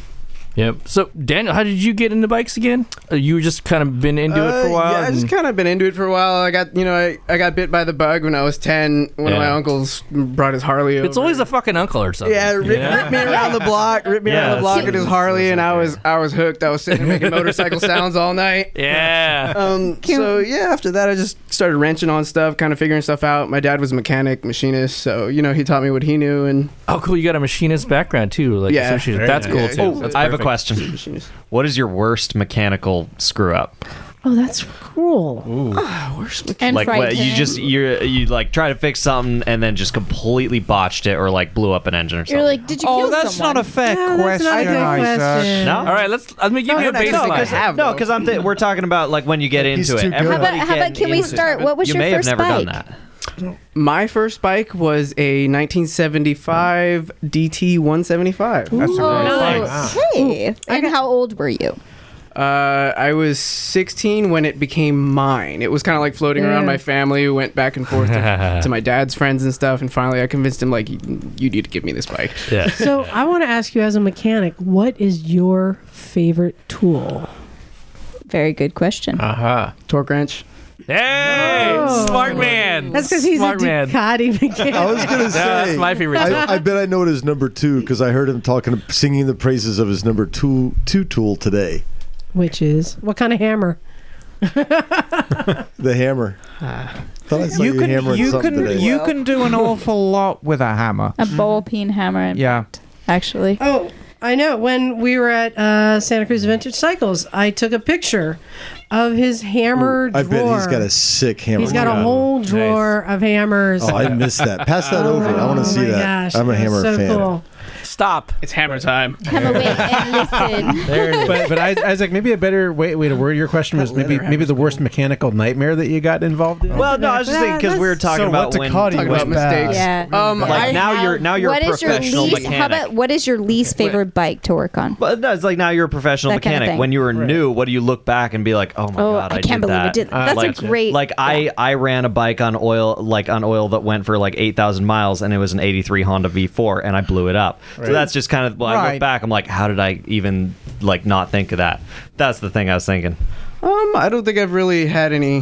His dad was And a that was mechanic what I too. chose. Travesties like that. I was like I know, I 50-50, know. You've never screwed up You a know, bike like just, that. Started out just way little ahead of the rest of bumbles. us. Yeah. just little bumbles. You like strip out a bolt or like. I Smart man. Yeah. So I, I have a question. With being in LA, and if you haven't been to LA, it's LA. Have you had people bring in bikes with just like stupidly fucked up, clueless shit, or are your riders typically knowledgeable, or Oh no! Our, our, we we get we run the gamut of or is riders. it just We have the- Mulholland every weekend? We have the really good rider, and then we have the guy that really shouldn't be on a bike at all. That's very diplomatic of you. yeah. We I mean we. well, how diplomatic are you? We've about had a it? guy that came in, totaled his totaled his bike, and then we he he ended up wanting to trade it in for something else, and then we like tr- tricked out that bike way too much w- and gave it way too much power for him, and then he wadded that up. Oh. Technically totaled it, and we saved it for him. Man. And Oh, then Is it- wadded is up it- our demo. Is it hard and to then- total a Ducati, or is it you kind of drop it a little and? Oh, It's easy to total the scramblers. I'll, I'll tell that. off the side stand and be totaled. Yeah, the scramblers. If you if you if you hit the tank, like if you hit all the tank and maybe do some swing arm damage and a little bit of fork damage, $20,000 It's totaled. Yeah. Bam. So, what's your favorite crazy. and worst bike to work on?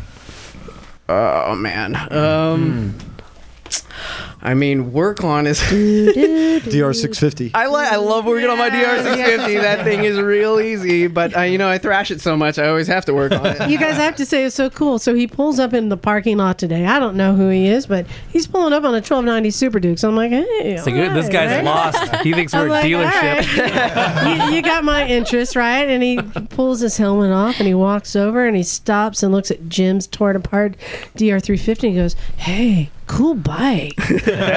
and he like shakes Gotcha, it- bitch. shakes his hair and he's like yeah santa cruz No, he, Daniel was super helpful though because he like had all the little tricks like pulling a starter motor off the engine. Like, yeah, it should just pull off, but it's stuck. And if it's me, I'm like, am I either taking it off or I'm breaking it off, one or the other. So it's nice to have him here because he has the 650. So, and I did want to ask you because you got to spend the day here. I didn't know what you it- what you thought you were expecting, but how how was it? I was really groovy. Uh, you got thrown into it pretty yeah, I fast. just kind of jumped in and I was like, okay, people working on bikes. Like, hopefully I can help out a little bit, and you know. No, you stepped up. I mean, when when I arrive, you, I get mobbed because we have so few mechanics here. And having you here, I wish you'd come every week. That'd be kind We could get a lot more done. i have a room available in my house Um, but I'm going to tell I, I'm going to tell Isaac what he wants to hear. Ooh, what I you kn- did? Yes. Oh, God. Uh-oh. So very, very al- early on in my career, Make me probably feel better. within the first month of my career, I had a Kawasaki KZ900 on my bench. Oh, I thought these were the war days. No. and I was very excited because I was doing the valve clearances on it, Mm. and they're bucket and shim. Big shims, Mm. and you had a little tool, and you pushed down the bucket and pulled out the shim. and Oh, put a shim new- over Shim bucket. over, shim over. Yeah. shim over bucket. There it is. So I set it all up, and I started up, and I thought, "Oh, this is great," and it sounded wonderful. Came in sounding like somebody banging two trash can lids together, Mhm. and it was singing, you know, because those old KZ900s got a nice little whine to the engine off the primary gears. Mm-hmm. So I go off round the block. Straight cut gears. Straight Straight cut, cut, yeah. primary gears. And oh, it's, oh, this sounds good. And I'm riding along and I'm riding along and I'm riding along. And I go out on the freeway and I'm riding along and there's this massive bang. And I look down and there is a hole in the valve cover. and Oh, one of the fuck. shims had spat out. Yeah. no shit. It, it pushed it out that hard, huh? Oh yeah, Yeah, yeah, it goddamn. spat straight out through the valve cover and took out a tank badge at the same time. No, Oh, God. Jesus. That's And it- crazy. and- Is that where that That's scar fucking came from? crazy. So was it totaled? No, Because but of the tank? it was um, Cam. Cam got taken out. Um, obviously, the bucket got taken out. Yeah. The one valve got taken out in the spring. Um, so we had to rebuild the top end of the engine, which was kind of Okay. beyond my capabilities because I, I was just a beginning Emma back then. Sure. Um, and I got yelled at a lot.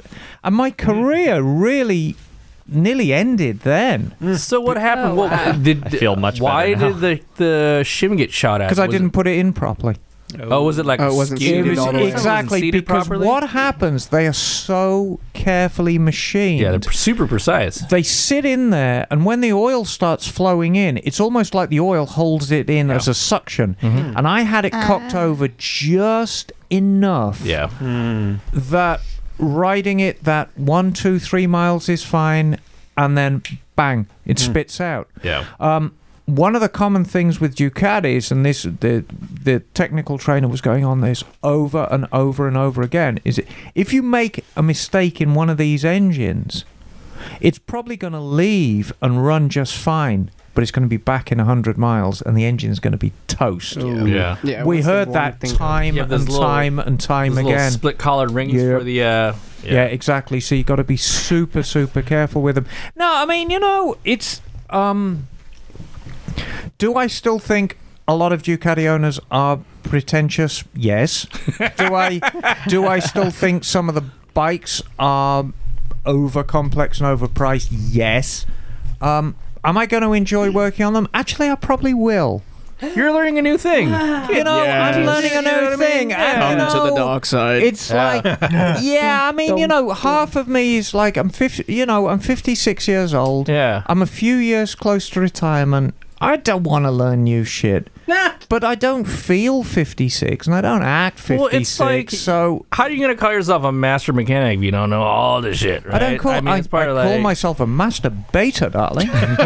Fuck yeah. um, no, you know, it's, I mean, it, it is what it is. Talk to me again in six months. Yeah, you know, it's just it's it's just like motorcycling. Sometimes it's nice to push your comfort zone a little bit and Yeah. learn new shit. You know, I think yeah, for, for for all of us to step outside our comfort zone for a little while. It was just unfortunate that it came at such a bad time for me with the Yeah. Mm. quail coming up Yeah. and you know, dropping a valve in my little truck. And I thought, oh, I'll just buy another truck. And I had a sensible budget. I thought I'll spend five grand on a little truck. There's nothing, Nothing. out there. Nothing out there.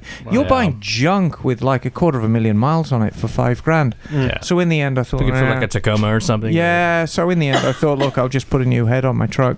Yeah, And there you i- go. In the end, actually, I used the old head and I just put all new valves in it and cams. So, Daniel, uh, first of all, I want to say thanks for coming down and agree with you. Thanks for helping having me. out. I w- it was nice. It was like having another person to like sa- bounce things off of. It was really. it was I'd really call him cool. over for a second opinion on on, on something, and Yeah. it was it was really cool. So, thank you for joining us today. Yeah, Daniel. Daniel fit right in from the beginning. Oh, I know. It was And awesome. there was another And LA we had a- dude. we had a lot of uh, Pasadena dude. We had a lot of new people showing up today. It was really cool. Yeah, it's pretty. He was on a bitch in pretty cool Aprilia too. Yeah. It- yes, it was a good day, but we do have some emails to get to. Who's got an email ready to read? I let's start. Well, let's start with Knock All right. because he's he's excited about this. This one's called "Who Blew a Seal." Oh, is it I got, Oh. got kicked out of Monterey Bay Aquarium. All right, we gotta not allowed let, to give do Knock some anymore? time. We need to give him some space to get this right. I, I picked. I chose the shortest email for myself. This is awesome. Yeah, you gave me the long one. knock. You got the wrong, uh, the joke wrong. It goes like this: Eskimo at his snowmobile mechanic. Mechanic says, "You blew a seal." No, that's just ice on my mustache. Regards, Brett Farrell. Ba-dum-bum. Yeah. Oh. Bada Uh, boom, bada bing. There it is. That's pretty funny. All right. I, there's like multiple variants of that joke. Awesome. You you mechanics need to keep that one. Right? Oh, okay. In your in your side. The bag. blue seal joke. That's the classic I one. know, I Right. know. And there's like Okay. different Arr, variants arr. of that joke, as I was saying earlier. Oh, yeah. Um, Yeah. Decades. It's a great one. Yeah. Isaac, what do you have there? Because I think there's a question involved in this one. Yeah, so this is from uh, this is from Joseph. Hi, Misfits. I'm a relatively new listener. Who Hello, like many, Joseph. Got turned on your podcast from the Norman Reedus ride episode. One listen and I was hooked. My first bike was an '81 GS450T that I purchased in '82 while Oh, in college. Wow, you got that new. I rode for eight, three years before family pressures forced me to regrettably sell it. Oh, took a bunch of years off from riding. Uh, Sounds like prison. I've had a, Sounds like family.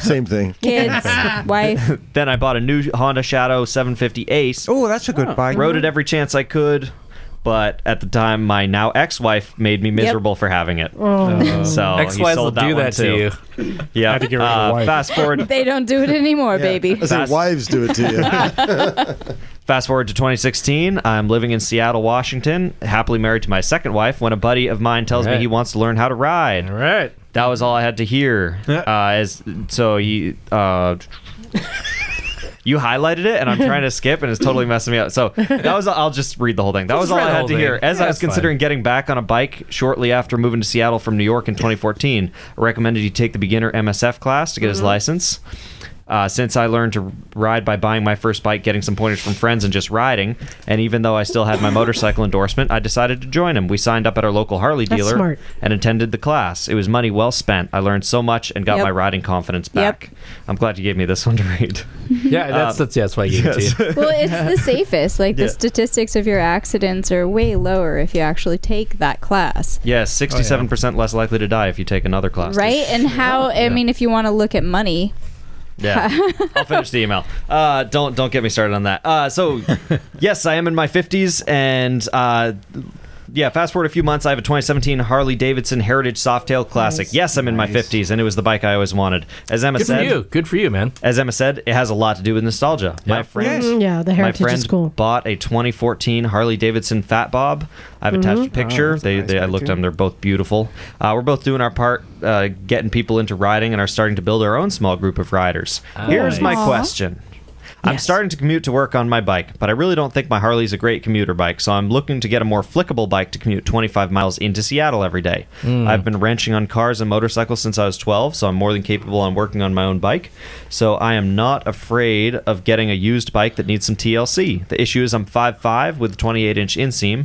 Do you have Ooh. suggestions Ooh. for a reliable? reliable standard riding position 500 plus cc motorcycle with a low seat height that would be good for a short rider any help greatly appreciated keep up the good work of providing an inclusive group for riders who want to know more about the machines we ride and the community we're a part of sincerely joe rubino Let's break this down between. How about a used and 690 new. Duke? yeah i always Oh, yeah. I've Oh, been- no, that's not going to be Too reliable. high. i've been recommending What? Too tall. fc6 and Tall. fc1 Tall. yeah. Too I would bad. say, why would, why would you not get an If he's got a electric 28 bike? inch in- inch get an inseam. electric bike, dude. What about a, a Yamaha? Uh, Uh-huh. right, Like a- just like a- ninety, dude. All right, let's settle down. Maybe we got to go around the room here. Hold on. All right. Okay. This is pl- plus 500 cc.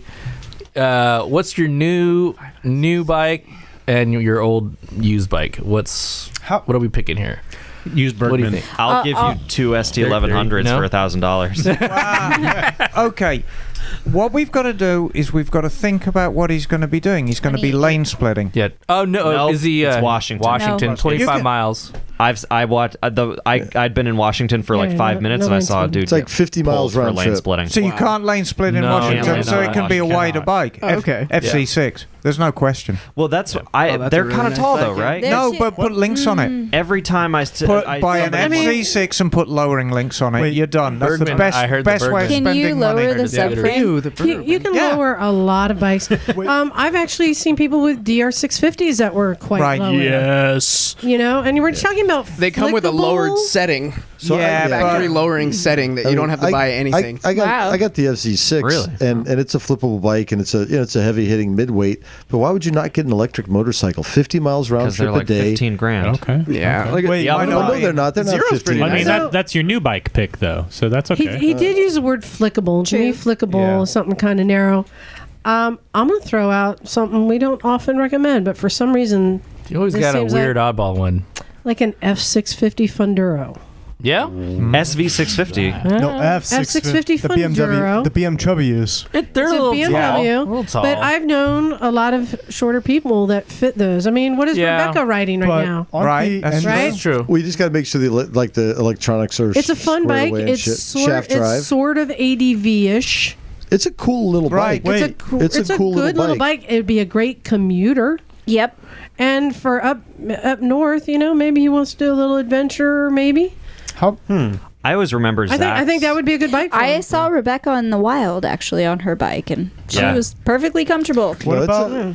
wait, I if I was, I don't know how much money he wants to spend, but if I was broke, or I didn't want to spend any money and get a flickable bike that's still quick, and is fun as hell, by Ninja 500. Yeah. Hmm. Yeah. Oh god, Yeah. those are so good. Yeah, because it's a short commute, Wait, what Nin- about and you can actually lower that too. for Ninja sure. 500s are Yep, low yep, out of yep, the yep. I box. was just and gonna- if you want more sit up, you know, you could get some. I always remember Zach's SV650 where he put those bars on it. Where he, was, he was sitting I up think an like SV650 like- would be great. like the SVs are pastor really- was Mm. really looking good down at commuter, church. really You know what? cheap. That's a great. If That's that's really what I reliable. would say. For those who are saying Yep, SV650, which is a very popular bike, I'm going to say Gladius. I see your SV 650. Yeah. I raise you. The Gladius. a w- raise. The Gladius That's was not- a version of the SV 650. It wasn't selling but popularly, yeah. It was smaller. You can get it cheaper Right. too, just 'cause It of was the a name. smaller. I was, and actually, I It's gotta pretty much say, like the SV Naked. Yeah. Yep. And if you get rid of that awful melty headlight, they're actually not as ugly as you think. The headlight's not doing it any favors. I've seen we've got a customer at Monterey. He bought a Gladius deliberately because it was so cheap, and he said, "I know there's a pretty bike under here." Yeah. And he Hmm. Mm. pulled the cladding off the fairing.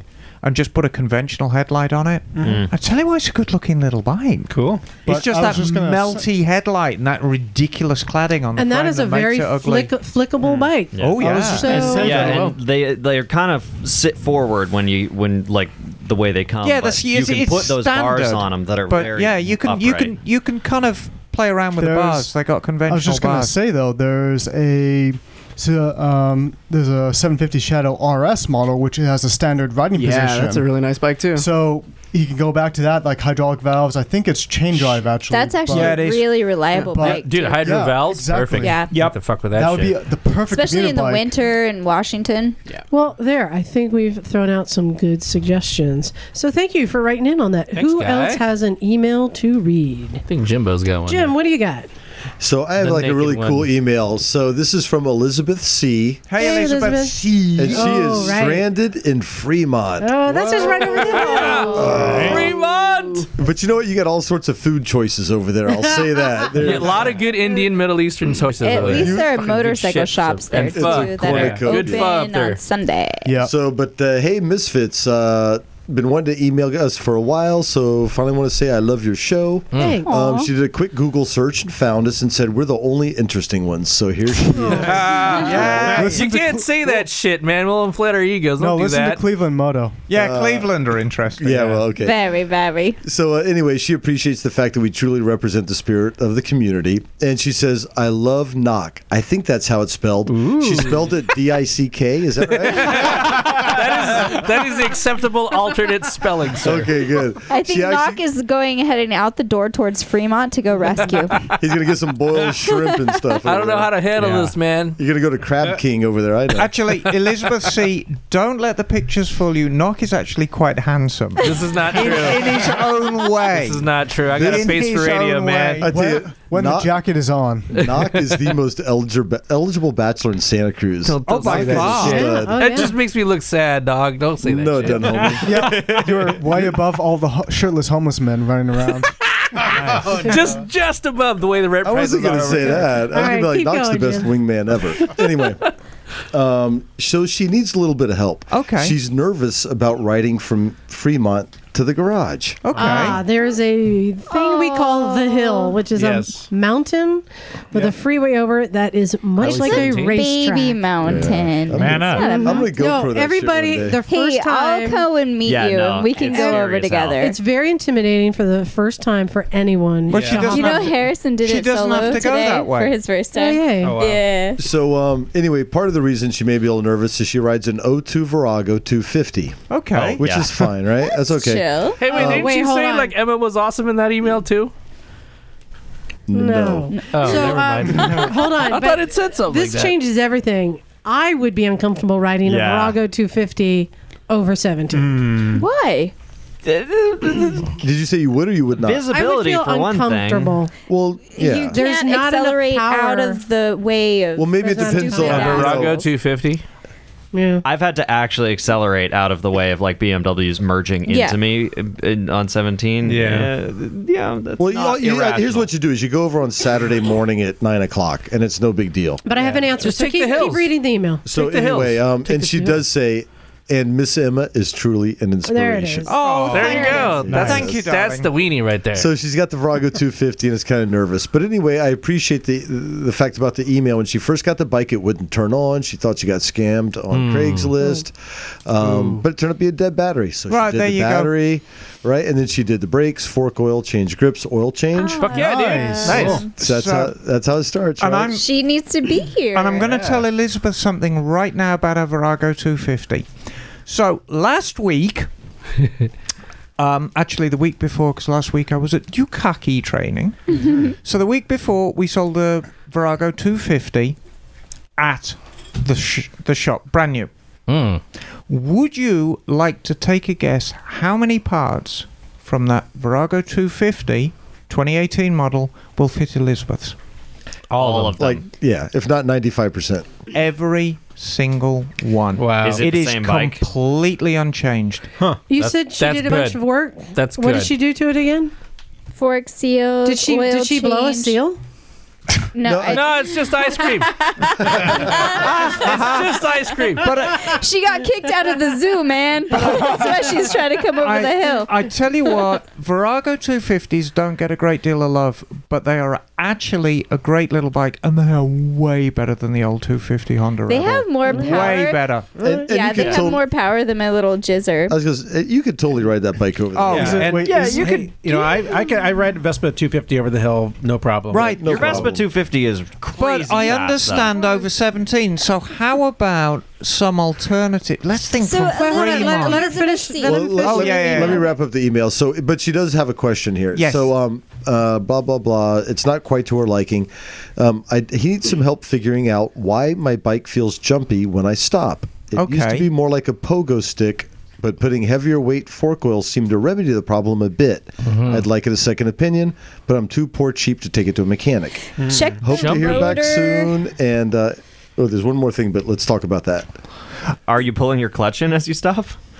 I, I think check the the I'll make it front jumpy. the front rotor and brake pads. Check wheel balance too. Wait, Oh, and it's jumpy tire as in bouncy as she stops the bike. How Mhm. was that again? Yeah, That'd so be l- like let the me read it. So I need help figuring out why my bike feels jumpy when I stop. Okay. It used to be more like a pogo stick, but putting heavier weight fork oil seemed to Okay. remedy the problem a bit. I'm going to guess that that is just the charm of these forks. It it may be. I mean, A it's little a dive. very I mean, it's a very very low tech fork. Exactly. Camper And it's, and it's the reason it hasn't changed. It's meant to be low cost. Right. So I'm guessing that this is just how it is. I mean, it might be it, without actually riding it, be difficult to tell. The only the classic mistake I find that people make when they do the fork oil is generally they'll put too much in, and what'll happen is the forks will Yeah. hydraulic lock Yeah. about Yeah. halfway through their travel. So if if you pull on the front brake and kind of mash down on the forks, and they don't move as far as they used to, and they kind of stop, you put too much fork oil in the hydraulic locking. That's usually the mistake most people make. Um, there's two figures for a fork oil. There's the actual physical amount you put in, Mm. but Yeah. the more accurate one is the depth from the top, the depth gauge. Yep, yep, yep. And it's very specific way of measuring it. Um, Should, Um, should we teach her how to throw a couple spacers on top of the spring? I don't think she needs more preload. No, I don't think so No. either. Um, you know, most needs of that to get over Virago to the 250 garage. carries its weight at the back. But y- right down to the garage, come on. You can Yeah, do come it. to the You know what? When, Hey, look- when I was starting out, um, I had a Kawasaki 250, a two stroke triple, and I rode that bike everywhere. 100 mile trip, no problem.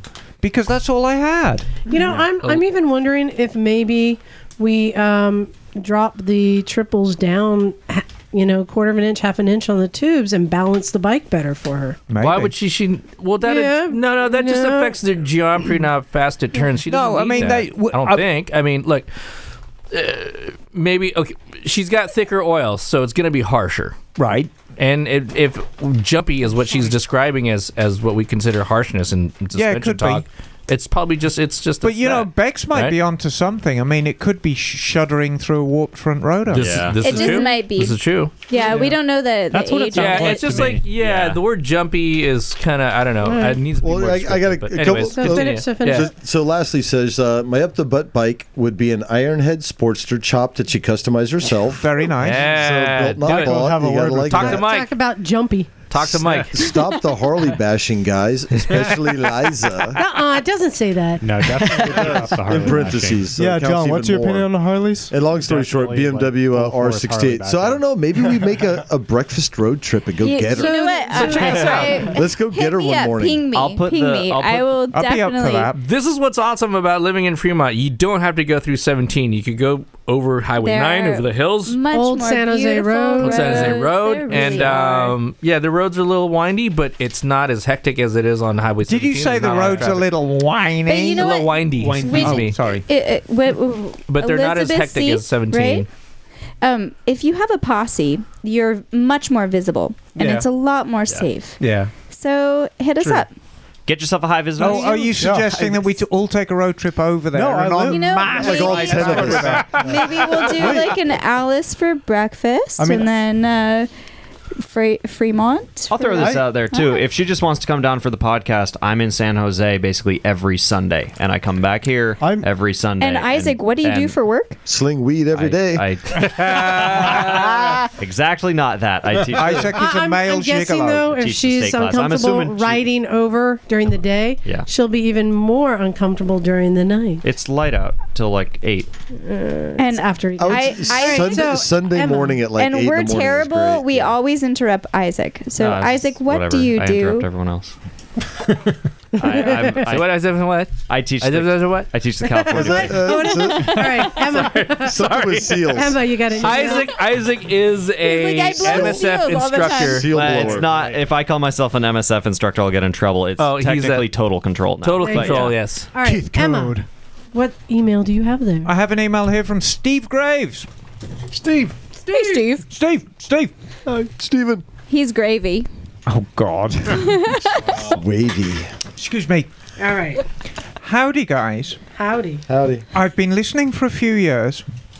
I've emailed a few times, and I'm a commuter rider. I ride every day, rain or shine. Good for you. Good on you, mate. He's got a 79 GS850G, which is a f- flipping marvelous bike. 2001 Harley Sportster, also a good bike. Oh, Sportster Sport, it's a good bike. Don't ask Liza Prettier. about that one. And a 2014 Triumph Bonneville E. SE.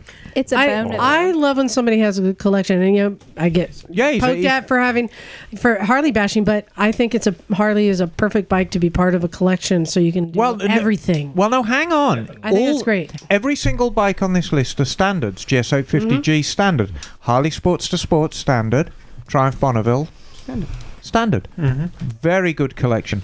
Um, I have literally had gear save my life in an accident. So my Yeah. question is Ooh. this: Yes. Oh, What kind of gear is good for hot weather? I live in Vegas, where summers are Mm. I- I can 115. answer and- this. Oh, hang on. Hold on. Hold your tits. Let me finish the email. Damn it, All three of again? Um, summers are 115 and dry. Oh, I've tried, I've tried all kinds of mesh jackets, mesh Yeah. over overcoats with shorts underneath, Water. and all types of moto boots. They all tend to leave me in a sweaty, shitty mess. Yeah. Oh, yeah. I don't mind being stinky at home, but showing up like work at work like that, no bueno. Hmm. Thanks for the help. Thank you for the podcast, Gypsy Steve. Shorts and t-shirts, bro. Flip flop, flip flops and board shorts, All right, baby. hold, hold on. I think a lot of people have I, their ideas of how to answer, but I think Johnny, who has to wear full leathers no matter the temperature, you're probably know techniques for staying cool. Were so you isn't just it in less Vegas? about wearing lighter clothing, but more about using Under Armour or all Under things to cool, stay cool? Oh, yeah. Not really. The No? Under Armour helps you get in and out of the leathers, and it helps Yeah. them helps stop them from just kind of like seizing to your body. Hmm. Uh, one thing I really like is when my crew chief dumps a bag of ice in my lap Mm-hmm. when I'm sitting in the pit. Or on I was your gonna make neck. a joke Uh, about that, but apparently you But actually do it. They, have, they have that the, happens. the undershirts that have the water pipe, water hose run or down. the neck tested things. Those the the cooling vests that Yes. have the um, Evaporative cooling vest. Yeah, like a radiator. it really doesn't help that much. Right. Oh, and Like, if they're not- really if not- expensive and they don't do that much. You're talking about like an electric one? Yeah, yeah, Oh, that have like a, a water pump and they, Right. they ha- it's like an evaporative cooling thing. Yeah. Well, oh, wait, I no, mean- no. Those are two different systems. There's an evaporative cooling vest where you soak in water, you put it on underneath your jacket, and like the, The minimal airflow, airflow. Mhm. actually does a capillary thing where it cools you. Right. Uh, what he's talking about is an actual piped coolant Mm-hmm. Mhm. type jacket. like active coolant. Uh, but I mean, that's part of motorcycling. If you're going to commute in the summertime, you're going to get Right. hot. Be hot. Yeah, uh, I have to say that we just came out of the desert and uh, putting a very wet uh, neck like bandana. Yeah, so wet bandana is does- fantastic. Yeah. And, and they also sell like these sort of sort of like a bandana, but freeze it's a, 'em. a tube Mhm. Yep. with It's got the gel, gel in it. inside, and you soak them in water, and those will stay wet for hours. And Yeah, they it's do a fantastic. great job. Um, And they're great. In terms Said- of gear, though, I would recommend, if, like a natural manufacturer to look at, I would recommend looking at Motoport based out in San Diego. Yeah. They make gear. That's the riding suit I was That's what wearing. you had, when, right? Yeah. that was where, what I was wearing when I got hit on my bike a few months ago, and the suit's still perfectly fine, and I still use it every day. How does it breathe? It breathes. no, we were incredibly in the well. desert The, yeah. It breathes. and I was dehydrated. He was Mm-hmm. fine. Yeah. Well, and, and what also Yeah. on, on the that same note with Motoport, because I have a Motoport jacket as Yeah. well and Motoport gloves. Um, one thing that I really like is they have a Motoport makes a stretch Kevlar glove that is Yes. super super breathable. Like when I put these on in the summer, my hands actually feel cooler when I have the gloves on. That's awesome. It's it Oh, I when, I- need when I'm those. riding. It's it's it's so nice. Is so it- what is this material like? Is it- Kevlar. it's stretch It's all Kevlar. It's it's very it's, fine it's like Kevlar a woven threads. Kevlar. Yeah, it's woven into a s- like with a stretch material. It's, it's Yeah. almost like like like lycra kind of a I, thing. I will warn you, you will pay a lot of money Yes. for Motoport gear, but in my opinion, it's worth it. Yes. Come the the last time I rode through Vegas a couple summers ago, and I took my vented jacket, which is a full jacket. It's just you know completely vented, and I Mm. was boiling hot in that. Um, Yeah. But one thing to consider is the dirt bike armor. Oh yeah, yeah. It, it, It's pretty solid. It gives you shoulder, back, fr- uh, chest, uh, elbow, pads, and Unfortunately, it's held on with usually mesh. black though. But it's mesh, so it Right. lets Yeah. the most air get through. yeah, if you have a if you combine that with a mesh jacket too. That and, and the bandana, wet bandana is really uh, the wet bandana really helps. And fuck it, spray paint it white. You know, after after me, remember Liza with me when Seamus got stuck on that hillside in Hollis at that right. time? I Yeah. had fucking heat strokes just Right. about. I took all my dirt bike shit and s- it was all black. I Yeah. spray painted it all Yeah, white. Light colored. Get an armor jacket and Yeah. spray paint the shit white. Makes a and huge. You live in the desert, Holmes. You know what do you Or get a white jacket. Get a white jacket. And actually, So, I think yeah. Motoport does make white. Uh, You can choose White your material, colors. though. And I was going Yeah. to Oh, say, like, Motoport is one of the few places or one of the few companies that puts armor in the chest in the jacket. yeah. Yeah, and it's it's made in the U.S. Mhm. It's local. It's California. It's good quality. very good quality. But uh, also, I want to just mention the spray paint. There is material spray paint, so don't just like you know Yeah. Don't like- spray paint your jacket. don't Just get a spray white paint your jacket. jacket. or or if you're not going We're to get talking away, uh, about dirt bike just armor. paint it Still get with white. the appropriate kind of paint. So there's a lot of options. Uh, I still think that there's. I know people will talk about the wicking Under Armour that makes a big difference. And No. if the problem here is that you're getting to work and you're sweaty, Yeah. having wicking wicking It Under smells Armour so may bad. help. You may get hot, Yeah. but You know what this reminds me of is when those people emailed this like, "Yeah, I live like in fucking Wisconsin, and I need some cold weather riding tips." It's like you're Yeah. asking, You're the asking the wrong, wrong people. like for us, a hot day here is like, "Oh my god, it's 87," I- and everybody fucking goes. I would like to sideways. recommend though there is a great product by Moto Bandito, Oh. and it's a Say more. handlebar mount wind powered fan. like the one you used to blow on. Yeah, it's a little personal fan. You put it on your handlebar. And you know what? It has an extension straw. So like when you're really bored on long road trips, you just blow into it and you get an No, it's- extra. yeah, it's amazing. I Extra mean, as soon as you start riding, it starts turning. Just a heads up, guy. Uh, if you are riding around in 115 degree weather, pay attention to your hydration. Yeah, especially that's when you're the wearing most like, important. especially when you're wearing uh, gear that's very vented because it'll just. I mean, it'll, it'll Yeah. you'll you'll dry out. Yeah, So- I, I would I would recommend if you're going to be riding around in that kind of weather for any period of time more than like 20 30 minutes, I would definitely carry a Camelback and Mhm. drink as Fill it you with go. ice. Yes, Yep. fill it with So ice and I cold actually- water. and I- it we're actually getting- keeps you war- uh, cooler. Oh yeah. We're getting towards summer. I have to stand in a parking lot for 12 hours a day. Mm. I got myself a camel Did that. pack. I fill it with ice, Yep. and like I end up drinking two and a half Should liters. a fill it with day. vodka. It's- it- it- that keeps no, that keeps me cool. Yeah. And being dehydrated is basically like being like Functioning. reasonably drunk. Oh, yeah. Yeah. Well, you know- No, yeah, oh, yeah, it's- totally, It's just exactly. as bad. That's, you know, you guys are bringing up a point. I don't drink very often, but I do remember one time in Boston. It was cold New Year's Eve. Boston. And uh, someone gave me um, Jägermeister. Jägermeister, and it made me feel warm. So I'm wondering How did is I there know any that was the answer? Alcohol that That's makes weird. you feel cold. Actually, drops your body temperature, just radiates. Yeah, all if the you just coolness out dump of your some body. isopropyl down your back, that'll cool you Oh, off. It does, but that's um, that's the evaporative property. I'll say no. Really, I think the best thing is actually um, damp uh, bandanas do an Mhm. amazing job. Or what if what if you soak one of those evaporative vests in isopropyl alcohol? No, it's too fast. You'll die. Don't- You'll- you'll don't be get- near a you'll heat freeze source. to death. No, no, no. Um, but if if you literally just like stick your stuff in water, put it on, you're gonna feel so much better if you're commuting for 20, 25 minutes. No, just put some Freon on your re- on your uh, body before you go. Yeah. Oh, yeah, Give that's yourself my some freezer favorite. brain. Just bring, just bring a clothes change with I live, I die, I live again. All right, I think we got enough suggestions. Thank you everyone for emailing in. Yeah. Thank you everyone for listening, and again, thank you Eric for calling in. Yeah. Lastmotorcycle.com. Go check it out. It's a two-hour jam Um, tonight. I recommend really checking out that trailer Yeah. just so you can see what's coming. And if you if you appreciate it and you want to help support him, every little bit helps. So yeah, thank you everyone. And again, Daniel, thanks for hanging out and being a big help today. Daniel, Daniel was awesome. He was. You guys are awesome. so, like, you got to go back to Southern California tomorrow. Yeah, I'm kind of Ah, bummed shit. out about it, but you know. Yeah, it's a cool ride though. I mean, you going just straight down five or what? Uh, You gotta get nah, back to uh, work. hopefully, I'm gonna take the coast. Well, Uh, Is it depending part on of what the the, coast? weather's gonna be like? Right. Part of the coast. Yeah, part of the coast. I Oh, saw right, it. 'cause of the bridge. by Big Not, uh, Ferguson Nasa- Nascimento Road across is fun, so you'll have a Oh. blast. Oh, yeah, you'll have Yeah, fun on I that used to bike. Daniel, Go camping on Wait, that what was that road road we is really took awesome. back? Oh, Take 198 to 198. Coalinga. Lots of choices. Fucking awesome. There you go. Mm. He knows what's up. All right. Cool. I think it's time to wrap up. Right on. Thanks again, everyone, for listening. This is Liza. This is Isaac. John. This Henry. is knock. Oh. Oh, jeez. Henry, say it again. Just- Knock. Knock interrupted me. Thank you. Bagel. Emma Darling. Daniel. Aloha.